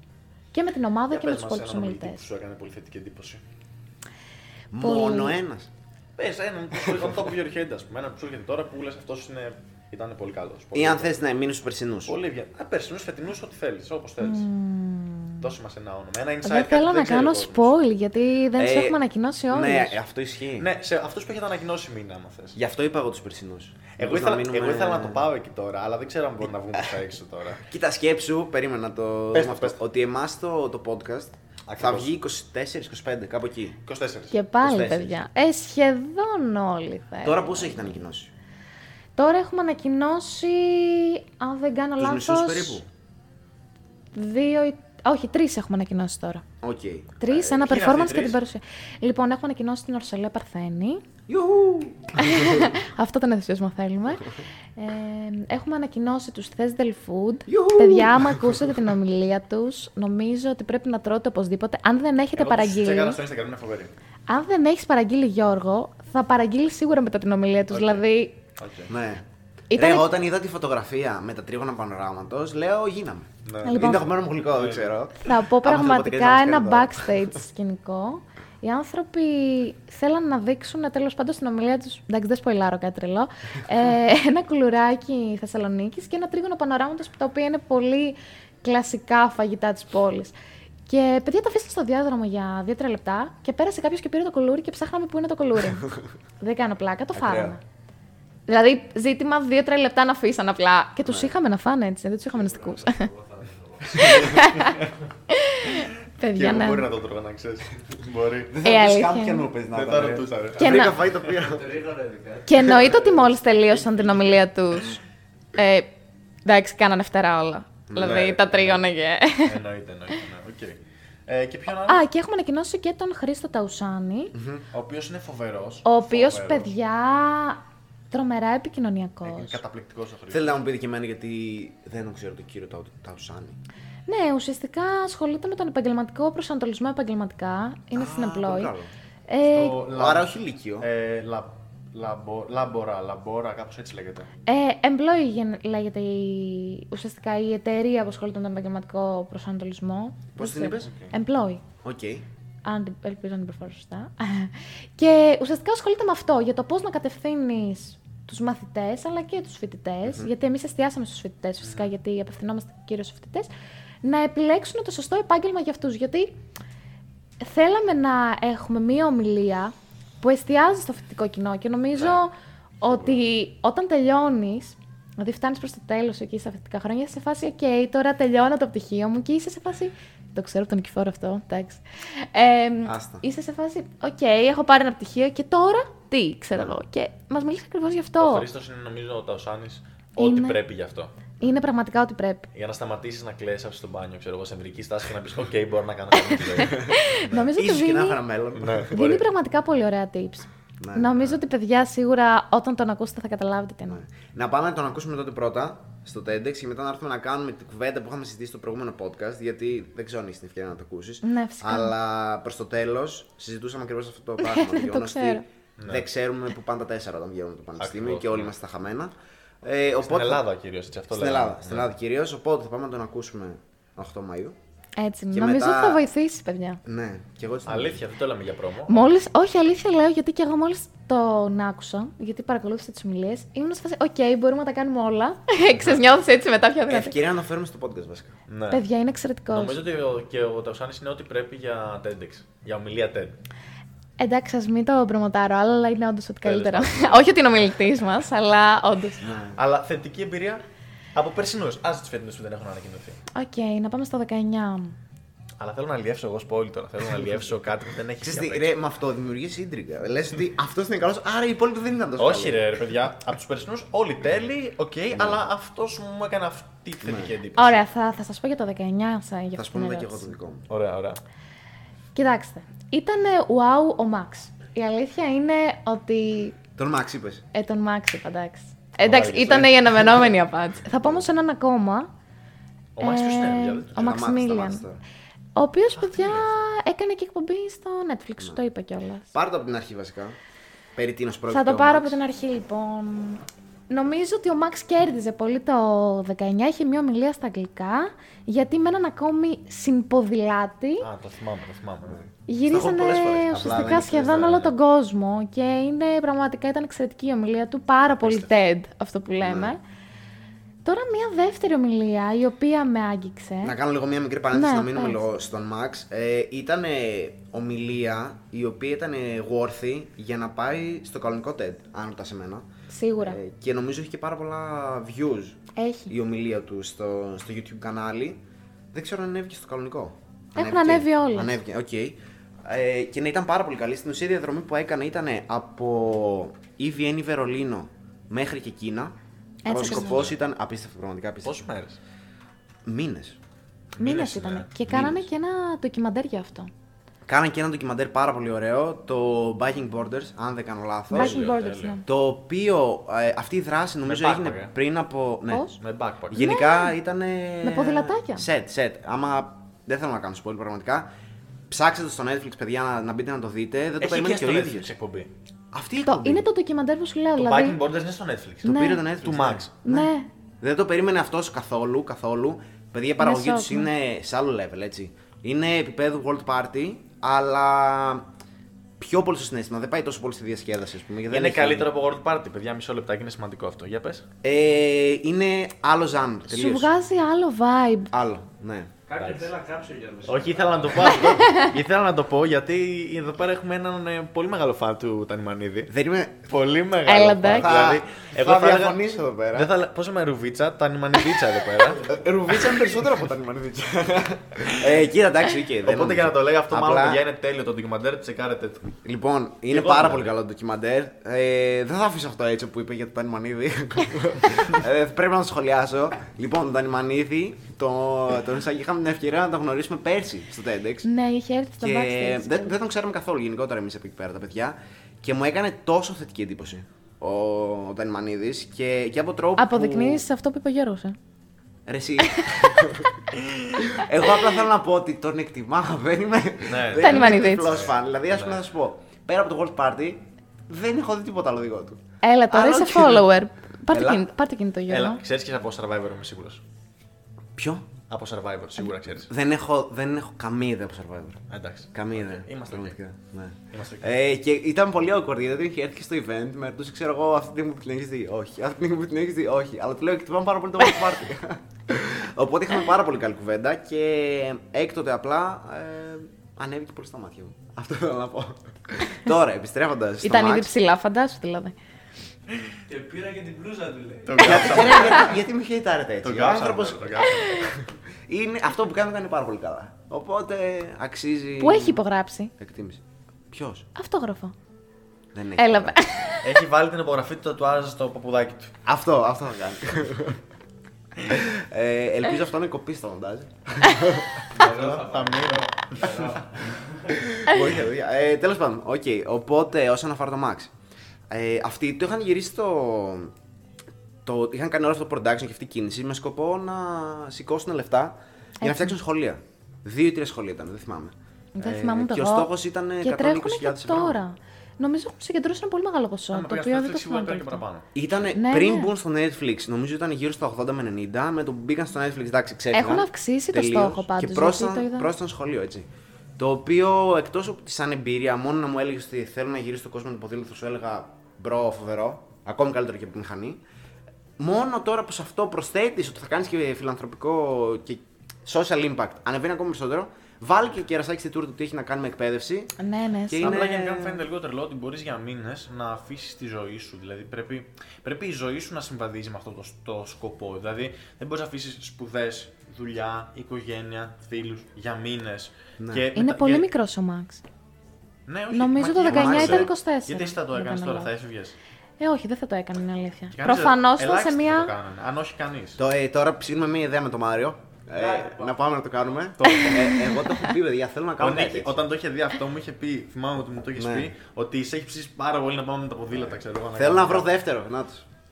Μάρια. Εγώ δεν είμαι τόσο στο ποδήλατο. Καλύτερα μαξάκι. Εμένα μου άνεση. αρέσει, αλλά εντάξει, ακραίο. Εντάξει. Μετά, Το μετά από θαυμάζω εδώ, πάρα πολύ. Ετοιμάζουμε βαλίτσα και έχουμε φύγει. Είναι απ' έξω, το ξέρω εγώ παρκαρισμένο. Ρε, ξέρετε, δεν έχει σημασία ποδήλατο ή αυτοκίνητο. Το ταξίδι Το μετράει. ταξίδι, ρε, ναι. Όλη η εμπειρία. Εμένα τώρα, χθες δεχτήκανε μια φίλη μου στο Τάμπερε ε, στη Φιλανδία για Εράσμους και θα πάει το άλλο εξάμεινο και Ναι. συζητάμε τώρα με την παρέα μου σοβαρά ε, να νοικιάσουμε van Και να το πάτε όλο. Και να κάνουμε road trip μέχρι βόρεια Φινλανδία. Το Τάμπερε είναι πιο ψηλά. Ε, Είναι πάνω από το Ελσίνκι. Wow. Και είναι μια μισή μέρα δρόμος, είναι 45 ώρες, χωρίς τάσεις τώρα μιλάμε. Έτσι. Ναι. Άμα το πάρεις σε ρί, είναι 45 ώρες, δηλαδή με τις τάσεις είναι περίπου 4 μέρες. Θα είμαι σαν εκείνη την ταινία που ήταν το παιδάκι, σ- είχε κλειστεί στο, στο πορβαγκάζ. Θα πω και εγώ θα κρυφτώ μια μέρα πριν. στο Χωράς πορβαγκάζ. άνετα, ρε. Είμα- Το βανάκι χωράει 9. Βέβαια, Δεν ξέρω εδώ τι πέρα υπονοεί ο ότι- Γιώργος. Έλα. Δεν ξέρω τι υπονοεί. Όχι, τώρα. όχι, ενώ ότι χωράς στις 4. Είναι μηνιανό. Ο Νικηφόρο τώρα δύο μέτρα πού θα το βάλετε. Άντε, δεν νομίζω το Δύο χωράει. μέτρα. Άντε, Δύο Τον παρά. κάψαμε πριν, τον ανεβάζουμε τώρα. Δύο παρά. Δύο παρά 20. ναι, αλλά γενικά νομίζω ότι αυτή η εμπειρία Να είναι πούμε κάτι εδώ πέρα τρομερή. ότι έτσι. δεν με προσκάλεσε ο Γιώργος. Όχι, μα- όχι. αναφέρθηκε στην παρέα του και δεν με προσκάλεσε ποτέ. Ρε, Ε, δεν έχει όχι, κλείσει όχι, τίποτα, εγώ είναι- εδώ θέλω να τα Τώρα αφήσω. παρεξηγήθηκα, εντάξει, ωραία. Γενικά δεν έχει κλείσει τίποτα. Δεν είναι... Απλά ήταν μια ιδέα που παίχτηκε. Επειδή Και να είχαν πάει κλείσει τώρα οι φίλοι θέλω. μας στο Erasmus, ότι θα ήταν τέλειο να κάνουμε ένα road trip, ας πούμε. Ναι. Τέλειο θα είναι, όντως. Όλη την Ευρώπη στην ουσία. Να διασχίσεις, περνάς από 10 χώρες να πας από Ελλάδα μέχρι Φιλανδία. Και να, ε, να διασχίσεις 10 χώρες και με van κιόλας, με παρέα. Ε, και μπορείς να κοιμάσαι και μέσα στο van. Ναι. Φοβερό. Είναι φοβερό. Όντως, Φοβερό. πολύ ωραία. Πολλή προετοιμασία. Θέλουμε. Θέλει τρομερή προετοιμασία. Εγώ νομίζω Τρομερή. ένα βλογκάκι αξίζει. Καλά και σίγουρα, σίγουρα vlog. Το καλό είναι ότι από Ελλάδα μέχρι Φιλανδία μπορείς εύκολα, χωρίς να κάνεις μανούβρες, να περάσεις μόνο από χώρες της Ευρωπαϊκής Ένωσης, μόνο από Σέγγεν. Οκ, αυτό είναι πολύ Οπότε ευχάριστο. μπορείς με διαβατήριο, με, όχι χωρίς διαβατήριο, μόνο με Ταυτότητα. ταυτότητα, χωρίς να κάνεις τίποτα, απλά πας. Ναι. Αλλά από εκεί πέρα, το, το, την ενοικίαση, τα, οι βενζίνες, τα κόστη, το που θα μείνεις, το ποιες μέρες, ποιες ώρες. Θέλει να έχεις τρεις οδηγούς μέσα.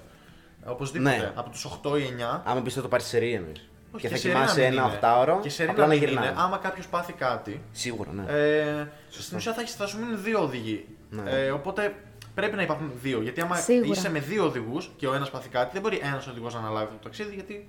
Ναι. Ούτε δεν Ε, ξέρεις είναι τι πολύ συμβαίνει. κουραστικό καταρχάς. Ναι, είναι πολύ κουραστικό. Και είναι και van, δεν είναι και αυτοκίνητο. Έτσι ακριβώς. Εντάξει. Οπότε είναι ένα τρομερό, τρομερή ιδέα γενικά και αυτά τα ταξίδια ξέρετε πόσο πολύ μας αρέσουν και ελπίζουμε να, να γίνει κάτι τέτοιο σύντομα. Και Young and Curious ε, Ναι. vlog, ξέρω. Αυτό θα ήταν πολύ ωραίο σαν ιδέα. Πείτε μας αν σας αρέσει και στα σχόλια. Α, μιας και ανέφερα σχόλια. Κάτσε να κάνουμε λίγο ένα call to action. Ε, γιατί το βλέπω και. Subscribe, θα μπει κουμπάκι, ξέρω εγώ εδώ πέρα. Subscribe τώρα σε αυτό που Γιώργο. Εννοείται δεν θα μπει κουμπάκι. δεν ξέρουμε πώς να βάλουμε κουμπάκι, ναι. αλλά κάνουμε ότι μπαίνει Ο Μάριος τώρα κουμπάκι. μου κοιτάει. Κάτι πώς υπάρχει, ρε παιδιά. Ε, subscribe, κάντε στο YouTube, παιδιά. Ε, like στο βίντεο αν σας αρέσει. Και πείτε μας και στα σχόλια ό,τι άλλο θέλετε να ακούσετε, να δείτε, να συζητήσουμε σε άλλο podcast. Και μην ξεχάσετε να πάτε για να πάρετε και το εισιτήριό σας. Από πού; Ναι, για πες μας. Λοιπόν, τα εισιτήρια πολλούνται. Πολλούνται. Πολλούνται βασικά, θα το πούμε για να είναι πιο σωστά. Στο ticketservices.gr και εννοείται ότι υπάρχουν αντίστοιχα links στα social media μας. Ο Μάριο ακόμα γελάει για το Τώρα θα μπει προηγούμενο. πάλι να ξέρετε κάπου ένα από Εδώ κάτω έτσι. το κάνω. Εδώ το like, εδώ το subscribe, εδώ το καμπανάκι. Θα μου Μ' βάλεις αρέσει και να εμένα ένα φτιάξεις κουμπάκι. αυτά, ε. Ε, θα βάλει και σε μένα ένα κουμπάκι ο Μάριος. Για πες ε, μας. οπότε ticketservice.gr και εννοείται πως έχουμε αντίστοιχα links στα social Ticketservice, media ωραία. μας. Ναι, είπαμε, ο Μάριο θα μου βάλει κουμπάκι. στα so- social media μας. Ωραία, οπότε μπορούν να το βρουν τα παιδιά και στο Instagram, μπορούν να το βρουν και στο Facebook. Ε, ιστοσελίδα. Ναι, και στην ιστοσελίδα μας, η οποία θα ανέβει προσεχώς. Πιθανότατα όταν θα έχει ανέβει το podcast. Θα έχει ανέβει λογικά. Ναι. Θα έχει ανέβει ήδη. Ωραία. Τέλεια. Θα βάλουμε κι εμείς ένα Θα link. βάλουμε τα link. Να Εδώ. βάλετε! Ή αν δεν βάλουμε από εδώ, θα βάλουμε από Τώρα κάτω. θέλω το link να Ή είναι από έτσι. πάνω. Εγώ θέλω με έξι να έρχεται το, τα δύο link να κάνουν έξι. Για να είναι πιο καλό. Οκ. Ναι, οκ. ναι, Ε, Κοίτα, Dex, ο, ο Μάριος X, μπορεί να το Young κάνει, and αλήθεια είναι. ναι, μ' αρέσει, μ' αρέσει. Ναι, οκ. Οπότε Super. ναι, μπορείτε να τα βρείτε εκεί. TEDx University Macedonia, αυτό Εντάξει. το. Έγινε και το call to action. Θα κάνουμε και ένα στο τέλος. Να μην το ξεχάσουμε. Ναι. Πολύ σημαντικό. Ε, και επιστρέφουμε πάλι λοιπόν στους Πίσω, ομιλητές. πίσω, πίσω. Για πες μας για το θέμα του... Το Τελικά. φετινό. Το ναι, φετινό το κρεσέντο. Λοιπόν, όσοι ξέρουν. αυτό τον ενθουσιασμό θέλουμε για δεύτερη φορά. κρεσέντο. Όσοι, ξε- όσοι ξέρουν από μουσική, είναι ένας μουσικός όρος. Ε, δεν έχω ιδέα. Ωραία, είναι ένας μουσικός όρος που προέρχεται από το ιταλικό κρέσερε. Και όσοι ξέρουν από LOL, είναι Oh, δεν την ήξερα αυτή τη σύνδεση, αλλά μπορεί να προσταθεί. ε, ουσιαστικά σημαίνει η αυξανόμενη. Ε, όχι, θα το πω διαφορετικά. Η κλιμάκωση. Μπορούμε να το κάνουμε μοντάζ αυτό; για να το Ε, εδώ πέρα κάνουμε όπως σαρδάμ. συζητή, είμαστε master στο Ωραία. στο editing. Εντάξει, Ε, Ο οπότε Μάριος θα το κόβουν κόψει. τα πάντα, μπαίνουν Ωραία. links. Είναι ουσιαστικά. Ε, θα βάλω ρομπότ ε, στη φωνή σου να το πεις σωστά. Έλα, έλα. CGI. Έχεις μια δεύτερη ευκαιρία. Ωραία, αυτό Αλλιώς έχω θα μία το κάνω δεύτερη. Google. Όχι, παιδί μου, θα σου το πω. Είναι ουσιαστικά ή βαθμιαία αύξηση της έντασης, για να Οκ. μην πάθω σαρδάμ. Ωραία. Βαθμιαία αύξηση της έντασης και ουσιαστικά αυτό μπορεί να μεταφραστεί και αλληγορικά και θέλουμε να δώσουμε έμφαση στη- στο ταξίδι και όχι στον προορισμό. Δηλαδή το ότι πρέπει να κάνουμε σταθερά βήματα προς την κορυφή και ουσιαστικά νομίζω ότι ήταν το ιδανικό θέμα για τη φετινή διοργάνωση, αν θέλετε την άποψή μου. Ναι. Θέλω να πω σε αυτό το σημείο ότι τώρα που μου το εξηγείς, βγάζει και τέλειο νόημα το αυτοκόλλητο που έχετε φτιάξει, το οποίο είναι τέλειο. Ναι. Και ε, θα το δείτε και το αυτοκόλλητο. Έχουμε να το δείξουμε. Να το δείξουμε, ναι, φυσικά. Έχω μαζί μου. Θέλετε Α, να σας Άμα έχεις δώσω; να μου δώσεις Άμα ένα να έχεις. το δείξεις στην Ναι. κάμερα. Τέλεια. Ε, Don't worry. Ε, τώρα- μη λες παράλληλα. Δεν χρειάζεται Ναι, να απλά κάνουμε ήθελα να χαμό. πω ότι θα το δείξω και στην κάμερα ότι το αυτοκόλλητο είναι τέλειο όσον αφορά το θέμα. Ναι. Το τσιμπάμε. Να το λοιπόν, εδώ είναι. Ε, Το οποίο είναι καμπανούλα, ε, δεν είναι παραλληλόγραμμα. Είναι σαν, σαν χωνί που Δίπλωσέ το λίγο για να καταλάβουμε. Να το διπλώσω. Το, την καμπάνα. Και ε, ουσιαστικά ο δεύτερος τίτλος του event, ο, ο υπότιτλος είναι Grow Louder. Για πες, grow. Grow Louder, μεγαλώνω δυναμικά. Που Οκ. είναι ουσιαστικά η κυριολεκτική μετάφραση του Crescendo, Ναι. αλλά μεταφράζεται και αλληγορικά όπως σας είπα. Ναι. Μεγαλώνω δυναμικά. Τέλειο. Τέλειο. Τέλειο και νομίζω ειδικά στο. στο φε... Sorry. Ενθουσιάστηκε πάλι. Ε, αυτό τον ενθουσιασμό θέλουμε. Ου, με κατάλαβε. ε, ναι, που νομίζω ειδικά στο φετινό event ταιριάζει Ταιριάζει άψογα. πάρα ισχύει. πολύ μετά από τις δυσκολίες που υπήρχε για να, για να κατέβεις να βγει και πλέον που φτάνουμε στο, στο peak που είναι εν τέλει το event και του, η παρακολούθηση αυτού μέσω του, του virtual experience που θα έχετε. Ισχύει όντως. Τέλειο. Τέλεια. Οκ. Ε, γενικά τώρα που είπαμε το θέμα, ε, επειδή το έχουν πολλά παιδιά περιέργεια, μου το έχουν πει για το πώς βγαίνουν τα θέματα στο TEDx. Ε, είναι Πονεμένη μια πάρα ιστορία. πολύ ωραία διαδικασία που γίνεται. Νομίζω το κάθε TEDx έχει τη δικιά του ε, προσέγγιση στο συγκεκριμένο κομμάτι. Σε εμάς γίνεται. Παιδιά, αυτή η μέρα μένει σε όλους. ο, ο Μάριος είναι πίσω από όλα, παιδιά. Η αλήθεια είναι ότι είναι μια πονεμένη ιστορία το πώς βγάζουμε ένα θέμα. Αυτή η μέρα μένει στιγματισμένη στο μυαλό όλων όσων συμμετέχουν στην οργανωτική ενός TEDx. Ε, είναι ένα πολύ ωραίο meeting, στο οποίο είναι, τελ- είναι ουσιαστικά ένα brainstorming. Όλων όμως. 25 άτομα μαζεύουν ιδέες και έρχονται εκεί και τις πετάνε. Και αξιολογούνται όλες εισάξια. Τουλάχιστον εμείς έτσι το κάνουμε. 25 άτομα οργανωτικοί, 25 άτομα μαζεύουν όσα θέματα θέλουν να προτείνουν. Ποια ιδέα ήταν φετινό; Το φετινό θέμα ήταν του φωτογράφου μας, του Γιάννη του Ασλανίδη. Ωραίος ο Γιάννης. Έχει γράψει και στο, στην ομάδα. Όχι. Δεν έχει γράψει το Δεν μάτι. Ακόμα, αλλά Έχει φοβάμαι γραφτεί- ότι θα του κάνουν πρόταση, παιδιά, γιατί είναι Σίγουρα καλός έκανα ο Γιάννης. πρόταση. Ε, το φοβόμουν. Έχει γραφτεί κείμενο για τον Γιάννη, γι' αυτό μπερδεύτηκε. Άνα, μπράβο, ναι. Γι' αυτό μπερδεύτηκε. Ο Γιάννης λοιπόν το σκέφτηκε, γνωρίζει και από μουσική και παιδιά το θέμα αυτό προτάθηκε προς το τέλος. Δηλαδή είχαμε ακυρώσει καμιά 75 θέματα. 75. Ε, ναι, τέτοιος είναι ο αριθμός Ε, των κάθε θεμάτων. φορά έτσι γίνεται. Δεν- Τουλάχιστον στο Παμάκ, δεν ξέρω τι γίνεται στα Δεν υπόλοιπα. ξέρω τι γίνεται στα Εμάς υπόλοιπα, αυτό. αλλά παιδιά είμαστε 25 άτομα. Ο καθένας έχει τουλάχιστον 4-5 θέματα που θέλει να προτείνει. Ναι. Και καθόμαστε και τα συζητάμε όλα. Και μετά καθόμαστε και κάνουμε αφαιρετική μέθοδο. Τι δεν μας αρέσει, φεύγει, φεύγει, φεύγει και μένουν τα τελικά. Ναι. Και στα τελευταία 10, ας πούμε, κάνουμε μια ψηφοφορία. Και κάνεις Άμα βασικά- δεν βγει, το θέμα δεν φεύγει κανένας. Σε φάση. Ε, το είχαμε... Αυτό έγινε live το meeting. Αυτό έγινε γιατί είχε τελειώσει η καραντίνα. Έγινε το Μάιο, ουσιαστικά τέλη Μαΐου αποφασίσαμε το θέμα.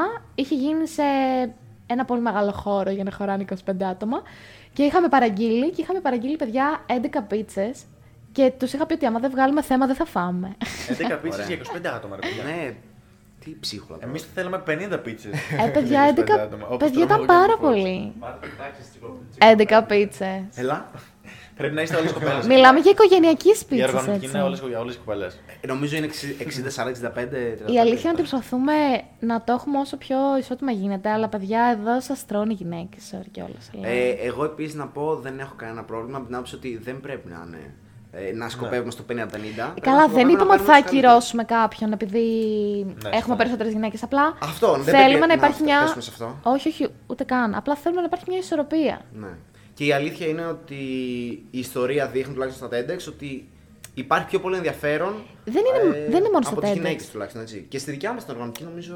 Σε η αναλογία όλα είναι περισσότερο. τα, αυτά τα αθλητικά προγράμματα κτλ. Επειδή έχω συμμετάσχει και σε άλλα, πάντα οι γυναίκες δυστυχώς ή ευτυχώς έχουν λίγο τα ενία. Δηλαδή, Ναι. είναι περισσότερες και οι αιτήσεις. Δεν Ναι, είναι ναι, το αυτό- κάνουμε ναι, επίτηδε. Αυτό ήθελα να πω. Ότι οι Εκεί αιτήσεις είναι έγκυται. περισσότερες. Ναι. Είναι πολύ περισσότερες. Και στο Αλλά, Young and Curious εντάξει. είμαστε 70-30. Ναι. Δηλαδή, Αυτό νομίζω 70 ότι οι πρέπει να κοπέλες, 30 το, αγόρια. να το σκεφτούν λίγο οι άντρες. Ξέρεις τι, ε, νομίζω όσον αφορά τα, τα TEDx, ειδικά ό,τι έχει να κάνει με τέχνες, η αλήθεια είναι ότι σε αυτές τις ηλικίες ειδικά, ε, τείνουν αλλά πολύ πιο πολύ Το προς TEDx δεν είναι τέχνη. ρε, εσύ. Αυτό. Και έχουμε πάρα πολλές Είναι θέσεις. εθελοντισμός όμως και Είναι είναι κάτι το εθελοντισμός. οποίο συνήθως ο κόσμος αντιλαμβάνεται ως πιο κουλτούρα. Δεν θα σου πω ότι ισχύει, έχοντας, το, έχω- έχοντας ζήσει το, το συγκεκριμένο από μέσα και παρακολουθώντας, Οκ, ναι. αλλά ξύνει. Συμφωνώ, Να συμφωνώ. σου πω κάτι. Δεν θα Έχουμε- τραβήξει το. Βλέπω και τους φοιτητές μου πώς το Αυτό, αντιλαμβάνονταν ναι. όταν Ναι, εγώ ναι. έκανα, ας πούμε, που εγώ είμαι στους μηχανολόγους, ας πούμε. Απλά ξέρεις κάτι. Καλή σύγκριση είναι αυτή. Όντως. Καλή, Ναι. με συγχωρείς τώρα Ότι που κανένας σε από το. διακόπτω. Δηλαδή, οι μηχανολόγοι το σνόμπαραν πάρα πολύ που εγώ ήμουν στο TEDx. Ναι. Γιατί ποιος θα πάει τώρα ο μηχανολόγος στο TEDx, δηλαδή πολυτεχνείο στο TEDx, όχι. Το οποίο Καταρχάς, σαν λογική. υπάρχουν δεν αντίστοιχες είναι ομάδες ηλίθιο, ναι. στο Πολυτεχνείο που είναι πιο εξειδικευμένες και σου λέει ένας μηχανολόγος. Ακριβώς, ακριβώς. Αυτό Ότι. είναι κυρίως, ναι. ναι, το καταλαβαίνω γιατί έχω συζητήσει και εγώ με διάφορα άτομα. Απλά ξεχνάμε κάτι πάρα πολύ σημαντικό. Ότι στο TEDx υπάρχουν και πιο εξειδικευμένες θέσεις. Που ουσιαστικά Ναι. είναι σαν να κάνεις μια πρακτική, μια εξάσκηση. Π.χ. Ναι. οι web developers, Όπως το ακόμα είπες. και τα παιδιά που είναι στις χορηγίες. Έρχεσαι σε επαφή με εταιρείες, βλέπεις πώς όπως λειτουργούν, αυτός που είναι στο budget, ε, το PR, αν κάποιος δηλαδή είναι σε επιχειρήσεις. Δεν υπάρχει κάτι καλύτερο από το να ασχοληθεί στο, στο PR του TEDx. Ναι. Και θα ήθελα να το τονίσουμε αυτό. Γιατί. Αυτό το τονίζω και θα το τονίσω και εγώ μετά. Ωραία, το τονίζω αρχικά εγώ και μετά θα το τονίσει και ο Γιώργος. Είναι ίσως το, το κλειδί το οποίο θα μπορούσε να αλλάξει την φιλοσοφία πολλών απέναντι στο TEDx. Σου δίνει την ευκαιρία να αναλάβεις ρόλους που. Παιδιά, εμπειρικά σας το λέω, ούτε σε πέντε χρόνια, δουλ- μετά από πέντε χρόνια δουλειάς δεν θα μπορούσες να, να έχεις τέτοιες εμπειρίες. Γιατί αναλαμβάνετε manager level ε, δουλειές, οι οποίες ένα σε οριμάζουν πάρα πολύ σαν άτομο, το οποίο είναι και το πιο σημαντικό. Γνωρίζεις το, τον χώρο, βλέπεις αν σ' αρέσει κάτι, ξέρεις τι να ακολουθήσεις και χτίζεις και ένα πολύ καλό solid background σε αυτό. Αν θέλεις συνέχεια να το, να το κυνηγήσεις. Το προτείνω ανεπιφύλακτα σε όλους να το κυνηγήσετε το TEDx, άσχετα αν θα έχετε την ευκαιρία ή όχι να μπείτε σε αυτές τις ομάδες. Μόνο και μόνο το να μπείτε στη διαδικασία να το ψάξετε είναι μια πολύ καλή αρχή. Αν και όλε μπείτε στις ομάδες, θα είναι life changing experience, σας το εγγυώμαι. Ναι. Μην το φοβάστε καθόλου. Και εγώ να πω σε αυτό το σημείο ότι είναι κρίμα που το λέμε ε, μετά από μία ώρα κουβέντας, ας πούμε, γιατί Ναι. είναι κάτι που ίσως θα έπρεπε να ξεκινώντας, είναι για μένα τόσο σημαντικό και πιο σημαντικό, να το πούμε στην αρχή, θα το πούμε και στο τέλος, ότι πραγματικά ένα TEDx event, το να είσαι στην οργανωτική ομάδα ή curator όπως είναι Θεανό, ακόμα καλύτερα, ε, είναι κάτι εξαιρετικά δύσκολο και σημαντικό και κρίσιμο και life changing όπως είπε και ο Νικηφόρος, σου αλλάζει τη ζωή, σου αλλάζει τον τρόπο που βλέπεις τα πράγματα. Εγώ όταν ήμουν στα 18 χρονών παιδί που πήγα στο TEDx και ήμουν υπεύθυνος χορηγιών, ε, μου, α- δεν, το μου άλλαξε τη ζωή είναι λίγο. Δηλαδή μπήκα 18 χρονών σε ένα επαγγελματικό περιβάλλον εταιρείας, όπως είπε και στην αρχή Θεανό, και ήμουν, είχα να διαχειριστώ χιλιάδες ευρώ ε, σε χρήματα και προϊόντικά επίσης πολλά ακόμα. Ε, το οποίο είναι κάτι που δεν θα σου δοθεί εγώ που τότε που ήμουν 18, ούτε στα 25 ευκαιρία να κάνεις κάτι τέτοιο, Ναι, ναι, ναι, Ούτε στα δεν 25 σίγουρα δεν θα έχεις αυτή την Να ευκαιρία. πω- Ακόμα θα σπουδάζεις. Και να Κα- ολοκληρώσω με αυτό. Ολοκλήρωσε ότι για να πω κάτι πολύ γενικά σημαντικό. είναι τόσο σημαντικό θεωρώ ότι πρέπει όλοι να μπουν σε, να κάνουν τέτοια πράγματα και να ασχοληθούν για να δουν λίγο και πώς λειτουργεί η αγορά. Εγώ βγήκα και γνώρισα κόσμο στην αγορά της Θεσσαλονίκης, μίλησα με επαγγελματίες, συνεργάστηκα με την ε, Boss Ελλάς που είναι μια τεράστια Τεράστια εταιρεία εταιρεία. εκατομμυρίων, δισεκατομμυρίων, δεν ξέρω. Ναι. Ε, και συνεργάστηκα μαζί τους και με άλλες εταιρείες φυσικά. Ε, και με την Κλέμαν, ας πούμε, και τα σχετικά και τα σχετικά. Μαθαίνεις να επικοινωνείς, μαθαίνεις να συνεργάζεσαι, μαθαίνεις σε ομάδα πώς να, να συνεπάρχεις. Είναι Και- πάρα πολλά. Κλείνω με αυτό ότι συνεργάστηκα πολλά shout στη φίλη μου τη Βικτόρια, η οποία ήταν curator τότε στο TEDx του AUTH και έκανε εξαιρετική δουλειά η Βικτόρια πραγματικά. Και ο τόσο πολύ που με ζόρισε που είχαμε μαλώσει άπειρες φορές και είχαμε κοντραριστεί πάρα πολύ και είχαμε αυτή την, μου δημιουργούσε πάρα πολύ πίεση. Όμως πραγματικά εγώ τελείωσα το TEDx και της έδωσα μια μεγάλη αγκαλιά πραγματικά. Ναι. και της είπα ότι ξέρεις τι, με άλλαξες γιατί εγώ μετά από αυτό δεν υπάρχει περίπτωση να πάω οπουδήποτε σε κανένα περιβάλλον εργασίας και να πω ότι δεν μπορώ. Γιατί έζησα το TEDx, έκανα αυτά που έκανα, πέρασα αυτά που πέρασα, πολλές δυσκολίες, πολλοί μέρες που δεν κοιμόμουν και όλα αυτά. Έτρεχα κάθε μέρα, όλη τη μέρα 8 ώρα για το TEDx και μετά είπα ότι ξέρεις τι όμως, άξιζε. Άξιζε με τα χίλια γιατί έμαθα να διαχειρίζομαι καταστάσεις που δεν θα είχα σε καμία άλλη περίπτωση ε, τη δυνατότητα να το κάνω. Ναι. Οπότε νομίζω ότι είναι εξαιρετικό αυτό και είναι εμπειρία που δεν θα έχεις την ευκαιρία αλλού να την αποκτήσεις. Νομίζω ότι τα είπα τόσο καλύτερα μπορούσα, ότι πραγματικά δεν θα μπορούσα να το πω καλύτερα. Θα σας πω επειδή πολλές φορές ε, με ρωτάνε γιατί να συμμετέχεις σε ένα TEDx ή ε, προσπαθ, προσπαθώ να εξηγήσω τι κάνουμε και γιατί το κάνουμε και ξέρεις έτσι σε μια συζήτηση συνειδητοποιώ ότι είναι δύο οι λόγοι που κάποιος δεν θα, θα πει ξέρω εγώ δεν θα συμμετέχω ή δεν θα κάνει ξέρω εγώ κίνηση για να κάνει έτσι. Ο ένας είναι γιατί είμαστε πολύ ευθυνόφοβοι. Είμαστε πάρα πολύ ευθυνόφοβοι. Λέμε γιατί να πάρουμε μια ευθύνη; Πολλοί κόσμοι. Αυτό. Γιατί να πάρεις μια ευθύνη; Θα πάρεις μια ευθύνη για να κερδίσεις 100 ε, πράγματα μετά. Δηλαδή, δεν πρέπει να φοβόμαστε να πάρουμε ευθύνη στις πλάτες μας. Όσο περισσότερες ευθύνες πάρεις, τόσο περισσότερα πράγματα θα μάθεις. Και ένα δεύτερο, το οποίο είναι και το πιο συχνό, είναι του γιατί να συμμετέχω σε κάτι το οποίο δεν μου αποφέρει ένα κέρδος. Χρήματα. Χρηματικό κέρδος. Χρη... Ναι, χρήματα εννοώ. Κέρδος με την κυριολεκτική έννοια. Ότι Και απαιτεί τόση δουλειά. παιδιά, το TEDx είναι σαν να δουλεύεις, έτσι. Part-time τον πρώτο καιρό, full-time όσο πλησιάζει το event. Βέβαια, δεν είναι θετικό αυτό έτσι. Γιατί εγώ, ας πούμε, το έζησα και με ενοχλούσε το γεγονός ότι δούλευα 8 ώρες τη μέρα. Στο προς το τέλος, έτσι. 8 ώρες τη μέρα και δεν μου απέφερε κάτι στην τσέπη μου. Ήταν, δηλαδή, έλεγα ότι εκείνη την περίοδο ότι ξέρεις τι θα μπορούσα να δουλεύω σε εταιρεία, να πάω κάπου τέλος πάντων, δεν θα πω συγκεκριμένα, κάπου να δουλεύω και να βγάζω, ας πούμε, με αυτή τη δουλειά που κάνω 500, 600, 800 ευρώ το μήνα και βγάζω μηδέν. Είναι κάτι βέβαια που τώρα εκ των υστέρων λέω και πάρα πολύ σημαντικό αυτό. Πάρα πολύ σημαντικό. Εκ των υστέρων λέω ότι άξιζε και καλά έκανα και μπράβο μου. Αλλά το θυμάμαι τότε πάρα πολύ χαρακτηριστικά όταν το ζούσα δύο μήνες ότι έλεγα ρε φίλε, ξεσκίζομαι και δεν βγάζω ούτε ένα ευρώ και θα μπορούσα να βγάζω πόσα λεφτά. Δεν είναι τόσο θετικό αυτό. Θα σε ρωτήσω κάτι πολύ σημαντικό. Πιστεύεις ότι στην ηλικία που ήσουν θα σε παίρνανε σε μια αντίστοιχη θέση σε κάποια εταιρεία και να ζήσεις την ίδια εμπειρία και να αποκομίσεις τα ίδια ωφέλη μετά; Ούτε για πλάκα. Αυτό ακριβώς εννοώ. Ούτε για πλάκα. Το οποίο Ούτε αυτό, σαν σκέψη. Ε, Σαν να πάτησε κατευθείαν σε αυτό ακριβώς εννοώ. Το ότι δεν σκεφτόμαστε ότι είναι τόσο δυνατή εμπειρία. Μαθαίνεις τόσο πολλά πράγματα. Τόσο από hard skills όσο και από soft skills. Το οποίο με έχει διορθώσει και ο αυτό. Αλλά εγώ θα επιμένω να το λέω έτσι. Και γιατί το λέω έτσι, ενώ επικοινωνείς, συνεργάζεσαι, μαθαίνεις το πώς να μεταφέρεις τις ιδέες σου, το πώς να τις υποστηρίζεις. Ναι. Ε, συνεργάζεσαι με εταιρείες, συνεργάζεσαι με συνομήλικους, έχεις κάποιον από πάνω σου, έχεις κάποιον από κάτω σου. Γιατί μπορεί να έχεις και εθελοντές. Θέλω να πω ότι πραγματικά είναι πάρα πολλά τα ωφέλη μακροχρόνια και σίγουρα δεν βγαίνεις ο ίδιος Ναι, μετά αυτό από μια πολύ TEDx σημαντικό. εμπειρία. Ναι. Και ανάλογα με τη θέση, αντίστοιχα έχεις να κερδίσεις κάτι άλλο. Δηλαδή, εγώ πέρασα μια χρονιά στο ατζέντα, έμαθα κάποια πράγματα τελείως διαφορετικά. Τώρα, ως curator, μπορώ να σου πω ότι αν πίστευα ότι θα κερδίσω 10 πράγματα, εν τέλει κέρδισα. 132. Μπορεί και παραπάνω. 150 θα έλεγα. Όντως. Καμία σχέση. Δηλαδή, το οραματίζεσαι κάπως και εν τέλει Ναι. Πολλά περισσότερα μαθαίνεις. Έχει τόσα πολλά μέσα που δεν τα φανταζόσουν ποτέ. Δεν τα φαντάζεσαι. Νομίζω ότι και εγώ και ο Νικηφόρο, και επίσης το έχουμε ξαναναφέρει και στο παρελθόν, ο λόγος που ξεκινήσαμε το Young and Curious, όχι φυσικά το TEDx, αλλά ήμασταν εμπνευσμένοι από το TEDx Ναι. για να ξεκινήσουμε το Young and Curious. Πολύ σημαντικό.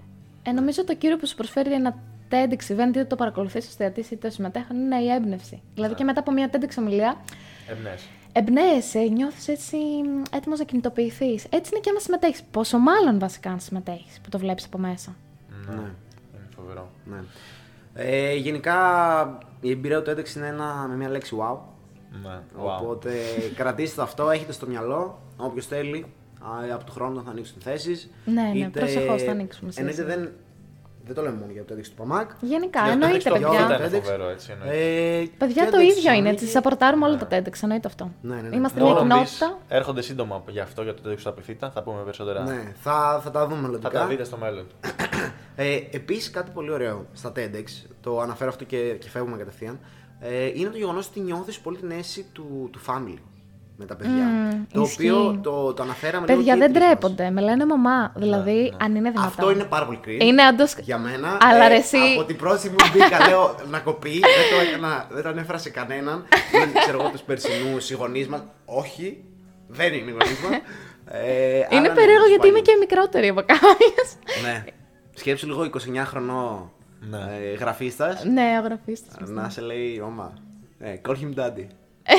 Να σου πω Τέλος κάτι. πάντων, τέλος πάντων. Ε, ναι, απλά Είναι οκ. την αίσθηση του, του family με τα παιδιά και αφήστε όλα αυτά που λέμε όσον αφορά εμπειρία, όσον αφορά ευθύνες που είναι πάρα πολύ σημαντικά ε, και πρέπει να το κυνηγάτε στη ζωή σας γενικότερα αυτό το κομμάτι της. Να μην είμαστε ευθυνόφοβοι, να, να πηγαίνουμε και να παίρνουμε αυτό που, Στις πλάτες μας, δηλαδή να έχουμε το chip on, on the shoulder. Ε, δεν ξέρω στα ελληνικά πώς να το πω.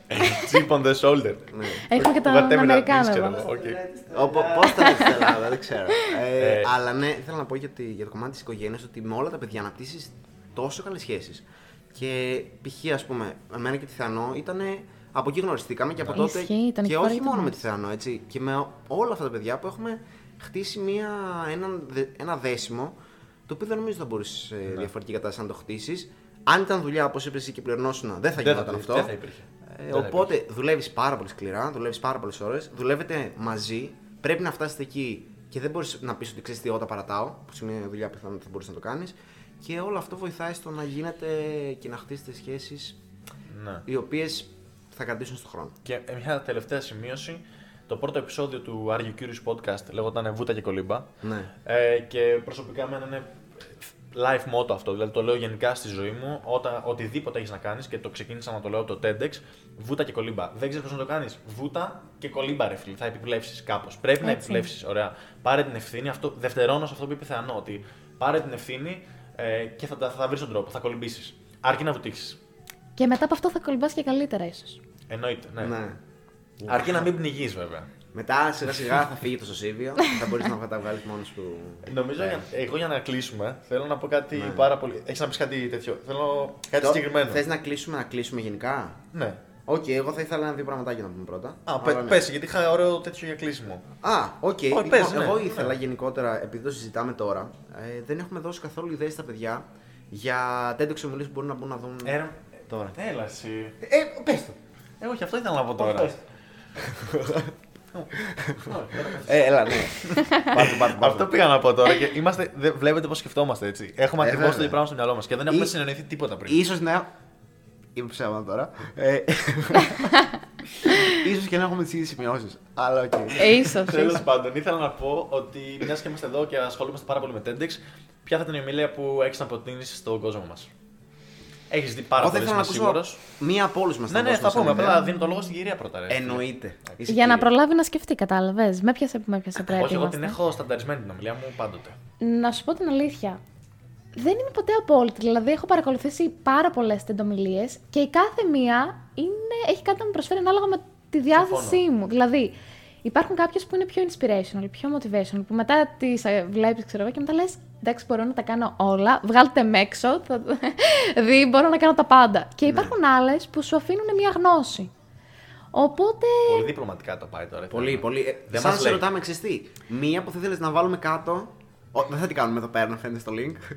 αλλά που θα τη βάζαμε κάτω στη λεζάντα για να τη δει ο κόσμος. Εγώ προτείνω να βάλουμε του Max, παιδιά. Γιατί Max. όποιος δεν την έχει δει. Δεν εννοούσα από το ΠΑΜΑΚ. γενικά, γενικά. Εντάξει, Εγώ γενικά όχι, εννοώ. ξέρεις τι, είναι Γενικά το εννοώ. Είναι top notch. Είναι top, όντως. Δηλαδή θα μπορούσε άνετα να είναι σε TED η ομιλία. Δηλαδή αυτό που είπαν και οι φορές ισχύει πάρα πολύ. Ναι. Οπότε είναι μια ευκαιρία ότι όποιος δεν την έχει δει, να τη δει. Να τη βάλετε Μου από κάνει κάτω. πολύ παιδιά. εντύπωση τώρα που προτείνεις δική σας ομιλία. Δεν το κάνω, παιδιά, για να. καλύτερη ομιλία για που να... έχεις δει ποτέ. Δεν, θέλ... δεν λέω ότι είναι η καλύτερη. Λέω ότι είναι Ναι, οκ. μια ομιλία Για που σένα. αξίζει να δει Ναι. κάποιος. Ναι, ναι, ναι. Και πολύ εισαγωγική όσον Όντως. αφορά τον σκοπό και το, την ιδέα του TEDx. Οπότε δεν σημαίνει ότι είναι απαραίτητα καλύτερη. αλλά Όχι, όχι, δεν το λέω Σίγουρα, καλύτερα. σίγουρα. Η καταλληλότερη. Παιδιά, αυτές οι ερωτήσεις μου είναι πολύ ζώρικε. Ποιο είναι το αγαπημένο σου βιβλίο, Ποιο είναι η αγαπημένη σου ταινία; Δεν θα μπορώ. σταματήσουμε μετά γι' αυτό. Κατάλαβες, μην πάλι ζορίζομαι. Τι θα πω σε ταινία, δεν έχω αγαπημένη. Ωραία. Ε, εσένα Γιώργο, θες να πω Εγώ; Εγώ. θέλω να πω δύο ομιλίε. Έλα. Θα πω δύο. Άνοιξα Ε, το κινητό του, παιδιά, εγώ το είδα. Ναι, Άνοιξα το κινητό μου γιατί δεν θυμόμουν πώς ακριβώς λέγεται για να την προτείνω στα παιδιά και όλα να τη Ποιες δουν. ομιλίες ήθελα να πω. Λοιπόν, ε, όχι, θυμόμουν τους ομιλητές, δεν θυμόμουν τον, ε, το, πώς ακριβώς λεγόταν. Η μία είναι από τον David Blaine, ε, ο οποίος είναι ένας ταχυδακτηλουργό μάγος, ας πούμε. Cringe. Τον έχεις δει. Τον έχω δει, παιδιά, βάζει βατράχια. Ναι. Και Μόνο Η ο Γιώργος ομιλία- θα μπορούσε. Η ομιλία αυτή λέγεται ε, How I held my breath for 17 minutes και δείχνει πώς ένας άνθρωπος μπορεί να κάνει ακραία πράγματα απλά με εξάσκηση και, Ναι. και ο τρόπος γενικά που αφηγείται είναι φοβερός και γενικά τσεκάρετε τον David Blaine είναι- κάνει τρομερά πράγματα. Έχει ένα πάρα πολύ ωραίο επεισόδιο στο Joe Rogan μαζί με τον David Blaine Ναι, που ναι, μπορεί ναι, κάποιος ναι, να ναι, δει ναι. γενικότερα για, Το έχω για δει τη και ζωή του. Ναι. Ε, το προτείνουμε ανεπιφύλακτα όπως προτείνουμε και πάντα ανεπιφύλακτα τον Joe Rogan. Ναι. Επόμενη. Ε, David Blaine λοιπόν αυτή η ομιλία και η δεύτερη ε, από το Steven Dunier, άμα, Danier, άμα τον, προσθέτω- τον προφέρω σωστά δεν είμαι σίγουρος. Για να Ε, how to achieve your most ambitious goals. Αυτή θα την έβαζα πρώτη. Ε, πώς να πετύχεις τους πιο φιλόδοξους ε, στόχους σου ε, λέγεται η ομιλία και στην ουσία αυτός είναι ε, master achiever, δηλαδή πετυχαίνει αυτό που θέλει αυτός και να έχει κάνει φοβερά πράγματα στη ζωή του. Ο τρόπος που μιλάει είναι 17 λεπτά η ομιλία και δεν καταλαβαίνεις πότε περνάνε 17 λεπτά. Είναι ο φοβερός, ε, φοβερή ροή που έχει στο λόγο του και όχι μόνο αυτό, σου δείχνει ότι μπορείς να κάνεις πραγματικά ό,τι θέλεις και μ, να κάνεις και πολλά πράγματα στη ζωή σου. Είναι καταπληκτικός και σε εμπνέει σε πάρα πολύ μεγάλο βαθμό, θεωρώ. Ναι. Ε, Θα η βάλουμε και αλήθεια τα είναι links όλα από κάτω. Ναι, τη δεύτερη δεν την έχω ακούσει, αλλά μου κίνησε πολύ ενδιαφέρον για να μπορώ να τη δω. Δες την τώρα που θα κλείσουμε, θα τη δεις. Ναι, ε, κλείνουμε, παιδιά. Παιδιά, να μας προτείνετε και το WebEx κάθε Τετάρτη. Προτείνουμε μία ομιλία στο Α, έπαιζε να κοινό. κάνεις και πρόμο τώρα, ε. Λίγο έκανες. Εντάξει τώρα, δηλαδή, να μην δώσω μια πάσα για το προφίλ μας. Ναι, ε, οκ, καλά κάνεις εννοείται. Ε, και Όχι, δεν το όντως ήξερα το αυτό. λέω. Κάθε Ναι. Τετάρτη. Ήταν πολύ ωραία ιδέα και προσθέθηκε φέτος. Ναι, ουσιαστικά κάθε Τετάρτη ε, ανεβάζουμε μία ομιλία, την προτείνουμε στο κοινό και στα story και την ανεβάζουμε και κανονικά στο facebook κτλ. Ε, με σκοπό ουσιαστικά την Τετάρτη να έχουμε αφιερώσει έτσι να διαδίδουμε ιδέες. Και αν δεν τις έχουμε ανεβάσει, θα πω τα παιδιά να τις ανεβάσουμε. Τέλεια. Οπότε αν τις δείτε, φταίτε εσείς. Πάρα πολύ ωραία θα πάει. Ε, η δικιά μου ομιλία, γιατί θα ήθελα κι εγώ να πω τη δικιά μου, ε, θα είναι λίγο πιο τεχνικού περιεχομένου, γιατί είπαμε, ξέρω εγώ, μία εισαγωγική, είπαμε inspiration, είπαμε για έναν άνθρωπο ο οποίος πραγματικά έχει να πει για το πώς μπορείς να καταφέρεις ε, στόχους που δεν έχεις φανταστεί ποτέ ότι θα μπορούσε να κάνεις. Εγώ θέλω να πάω στον Ray Dalio και μία ομιλία γενικότερα που έχει να κάνει α, για το πώς πρέπει να λειτουργεί το μεριτόκραση ή η αξιοκρατία στις επιχειρήσεις. Και γενικότερα στο οτιδήποτε κάνουμε στη ζωή μας, απλά αυτός παίρνει αφορμή το δικό, τη δικιά του την, ε, την επιχείρηση, η οποία πρόκειται για ένα hedge fund, το, το μεγαλύτερο αυτή τη στιγμή στον κόσμο, ε, και για το πώς μπορούν να υπηρεσιούν οι καλές ιδέες ανεξάρτητα α, από το πού προέρχονται. Δηλαδή δεν έχει σημασία αν θα είσαι ο CEO, αν θα είσαι ο, ο entry level ε, εργαζόμενος, η καλύτερη ιδέα θα ξεχωρίσει. Και αυτό είναι που πρέπει να μετράει στις ε, επιχειρήσεις και στη ζωή μας για να μπορούμε να προχωράμε και να πηγαίνουμε παρακάτω και όλο αυτό το process, το πώς καταλήγεις εν τέλει ε, να ξεχωρίσεις τις καλύτερες ιδέες και να τις προτιμήσεις. Οπότε αυτή θα ήταν η, η ομιλία που θα έλεγα. Και για να κλείσουμε τελείως και να μείνουμε πιστοί στο, στο πρόγραμμά μας, θέλουμε να σε ρωτήσουμε ταινία, βιβλίο που θα θέλεις να προτείνεις ε, για όλους αυτούς που μας παρακολουθούν, ε, τους λίγους.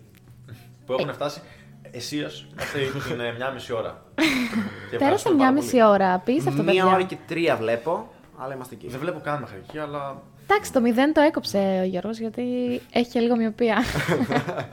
ναι. Κοιτάξτε, θα σας πω βιβλίο και Ωραία. ταινία θα το αφήσω σε εσάς.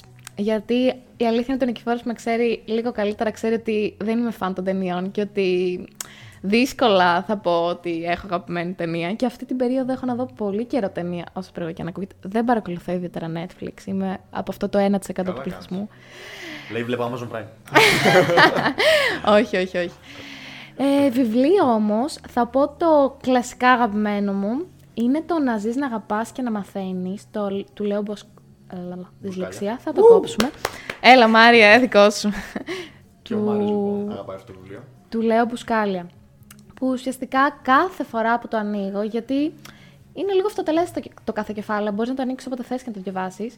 Ε, κάθε φορά που το ανοίγω, κα- ποτέ δεν με απογοητεύει. Το έχω διαβάσει δύο φορές ολόκληρο και πολλές φορές Να πούμε αποσπασματικά. ότι είναι από ομιλίες του το βιβλίο Ναι, αυτό. Δεν το έχει ακριβώς. γράψει. Δεν έκατσε να γράψει ένα βιβλίο. Ναι. Είναι μαζεμένα κείμενα από ομιλίες του και δικά του κείμενα. Ο ίδιος το έχει γράψει, αλλά αφορά Ναι. ουσιαστικά.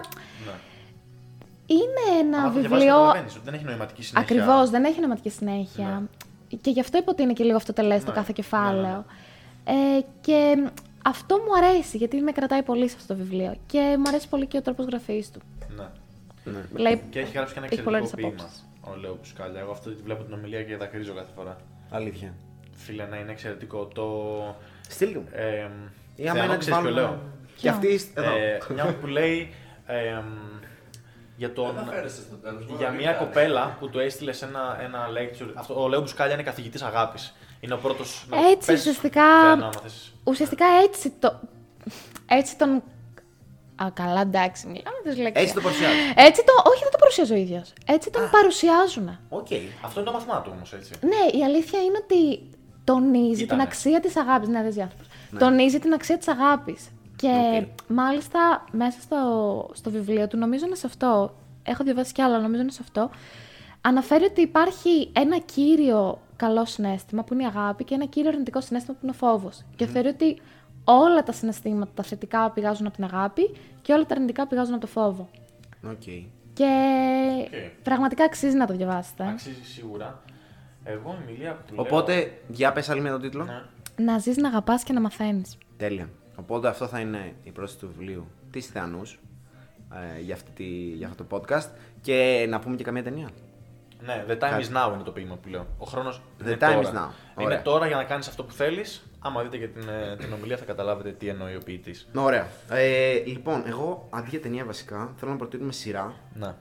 α, την οποία την ξεκίνησα προχθές, παραπροχθές και νομίζω ταιριάζει πολύ με τις μέρες. Είναι το The Crown που είναι Οκ. στο, στο Netflix και απλά το λέμε αφορμή Όλοι μου το προτείνουν αυτό. Τι θα γίνει. επειδή Ναι, το έχω ακούσει εγώ πολύ. είχαμε τώρα την, ε, την κηδεία του, του άντρα της βασίλισσας. Δεν λέγεται βασιλιάς για ποιο λόγο. Πρίγκιπας δεν είναι. Ναι, Πρίγκιπας Ήταν. Φίλιππος, ναι. ναι, ναι, ναι, ναι, του πρίγκιπα Φιλίππου. Οπότε θα ήθελα να προτείνουμε αυτή τη σειρά γιατί δίνει λίγο γενικότερα. ε, λίγο πιο entertainment tone στο, στο backstage ε, γενικότερα της βασιλικής οικογένειας και ότι παίζει εκεί πέρα στην Αγγλία γενικότερα με τους ε, με τους γαλαζοαιμότους. Οπότε αυτά. Ναι. Έχουμε κάτι άλλο; Εγώ θέλω να ευχαριστήσω πάρα πολύ τη Θεανό που ήρθε μαζί μας εδώ σήμερα στο εξωτικό πλαγιάρι. Σε ευχαριστούμε πάρα πολύ. Για άλλη μια φορά ότι το στούντιο μεταφέρθηκε και δεν είμαστε ούτε σπίτι μου, ούτε στο κέντρο, ούτε αυτά. Είμαστε στο πλαγιάρι πάλι, στο σπίτι Ναι. του Νικηφόρου. Και ήρθα λοιπόν μέχρι εδώ. ε, Εδώ πέρα να φέρουμε ότι είπαμε στην αρχή. Δεν θα πούμε που είμαστε. Α, το είπαμε Αλλά- αυτό, δεν το έχω κάνει. αυτό. Ναι. Προχωράμε. Τώρα Γιώργος. τελείωσε. Ε, ναι, άμα θέλετε θα δίνει και διεύθυνση, Τώρα τηλέφωνο. το μάθατε, πάντα. ναι. Ε, οπότε το θέμα είναι ότι ναι, ευχαριστούμε πάρα πολύ που ήρθε μαζί μας και να συζητήσουμε λίγο το TEDx το οποίο έχουμε πολύ μεγάλη αγάπη και μάθαμε πράγματα γι' αυτό. Και φυσικά και το φετινό TEDx του Πανεπιστημίου Μακεδονίας, το οποίο το περιμένουμε πώς και πώς στις 8 Μαου. Το Έτσι. Crescendo.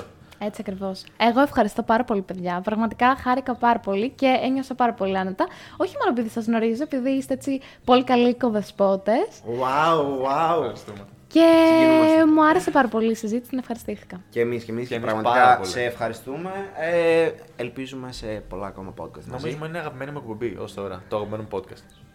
Ναι, Εντάξει, αυτά σίγουρα. τα λέει επειδή μόνο, είμαι ξέρεις τι, εδώ. μόνος το γεγονός που έχουμε την ευκαιρία ε, να έχουμε ένα τόσο αγαπημένο πρόσωπο ε, στο podcast Ναι, μας. αυτό ακριβώς. Το, το ξεχωρίζει. Αυτό. Αλλά ναι, ευχαριστούμε πάρα πολύ για άλλη μια φορά, θα- κυρία μου. Εγώ και μην ξεχάσετε, παιδιά, μπαίνετε, τσεκάρετε TEDx University of Macedonia στο Instagram, στο Facebook. Follow, like, Follow, like, κυρίως το ειστήριο μας νοιάζει όμως. Subscribe, να μπείτε να δείτε αγοράστε. γιατί. Ναι, θα έχει φοβερές ε, ομιλίες. Και παιδιά θα ανέβουν και κάποια πράγματα στο προφίλ μας. Fun facts για τους ομιλητές. Έχουμε, ανεβα... Οκ. Έχουμε γυρίσει πάρα πολλά πραγματάκια. Τα οποία Οκ. αξίζει να τα Και δείτε. να μείνω σε αυτό. Δεν θα είναι ένα TEDx event. Θα είναι μια TEDx virtual experience. Έτσι ακριβώς. Ωραία. Είναι ένα virtual experience. Δεν θέλαμε απλά να είναι. Νομίζω ότι το Γιώργο πρέπει να τον πάρουμε promotion εδώ πέρα. το προμοτάρει πολύ σωστά. Τέλεια. Ωραία, οπότε.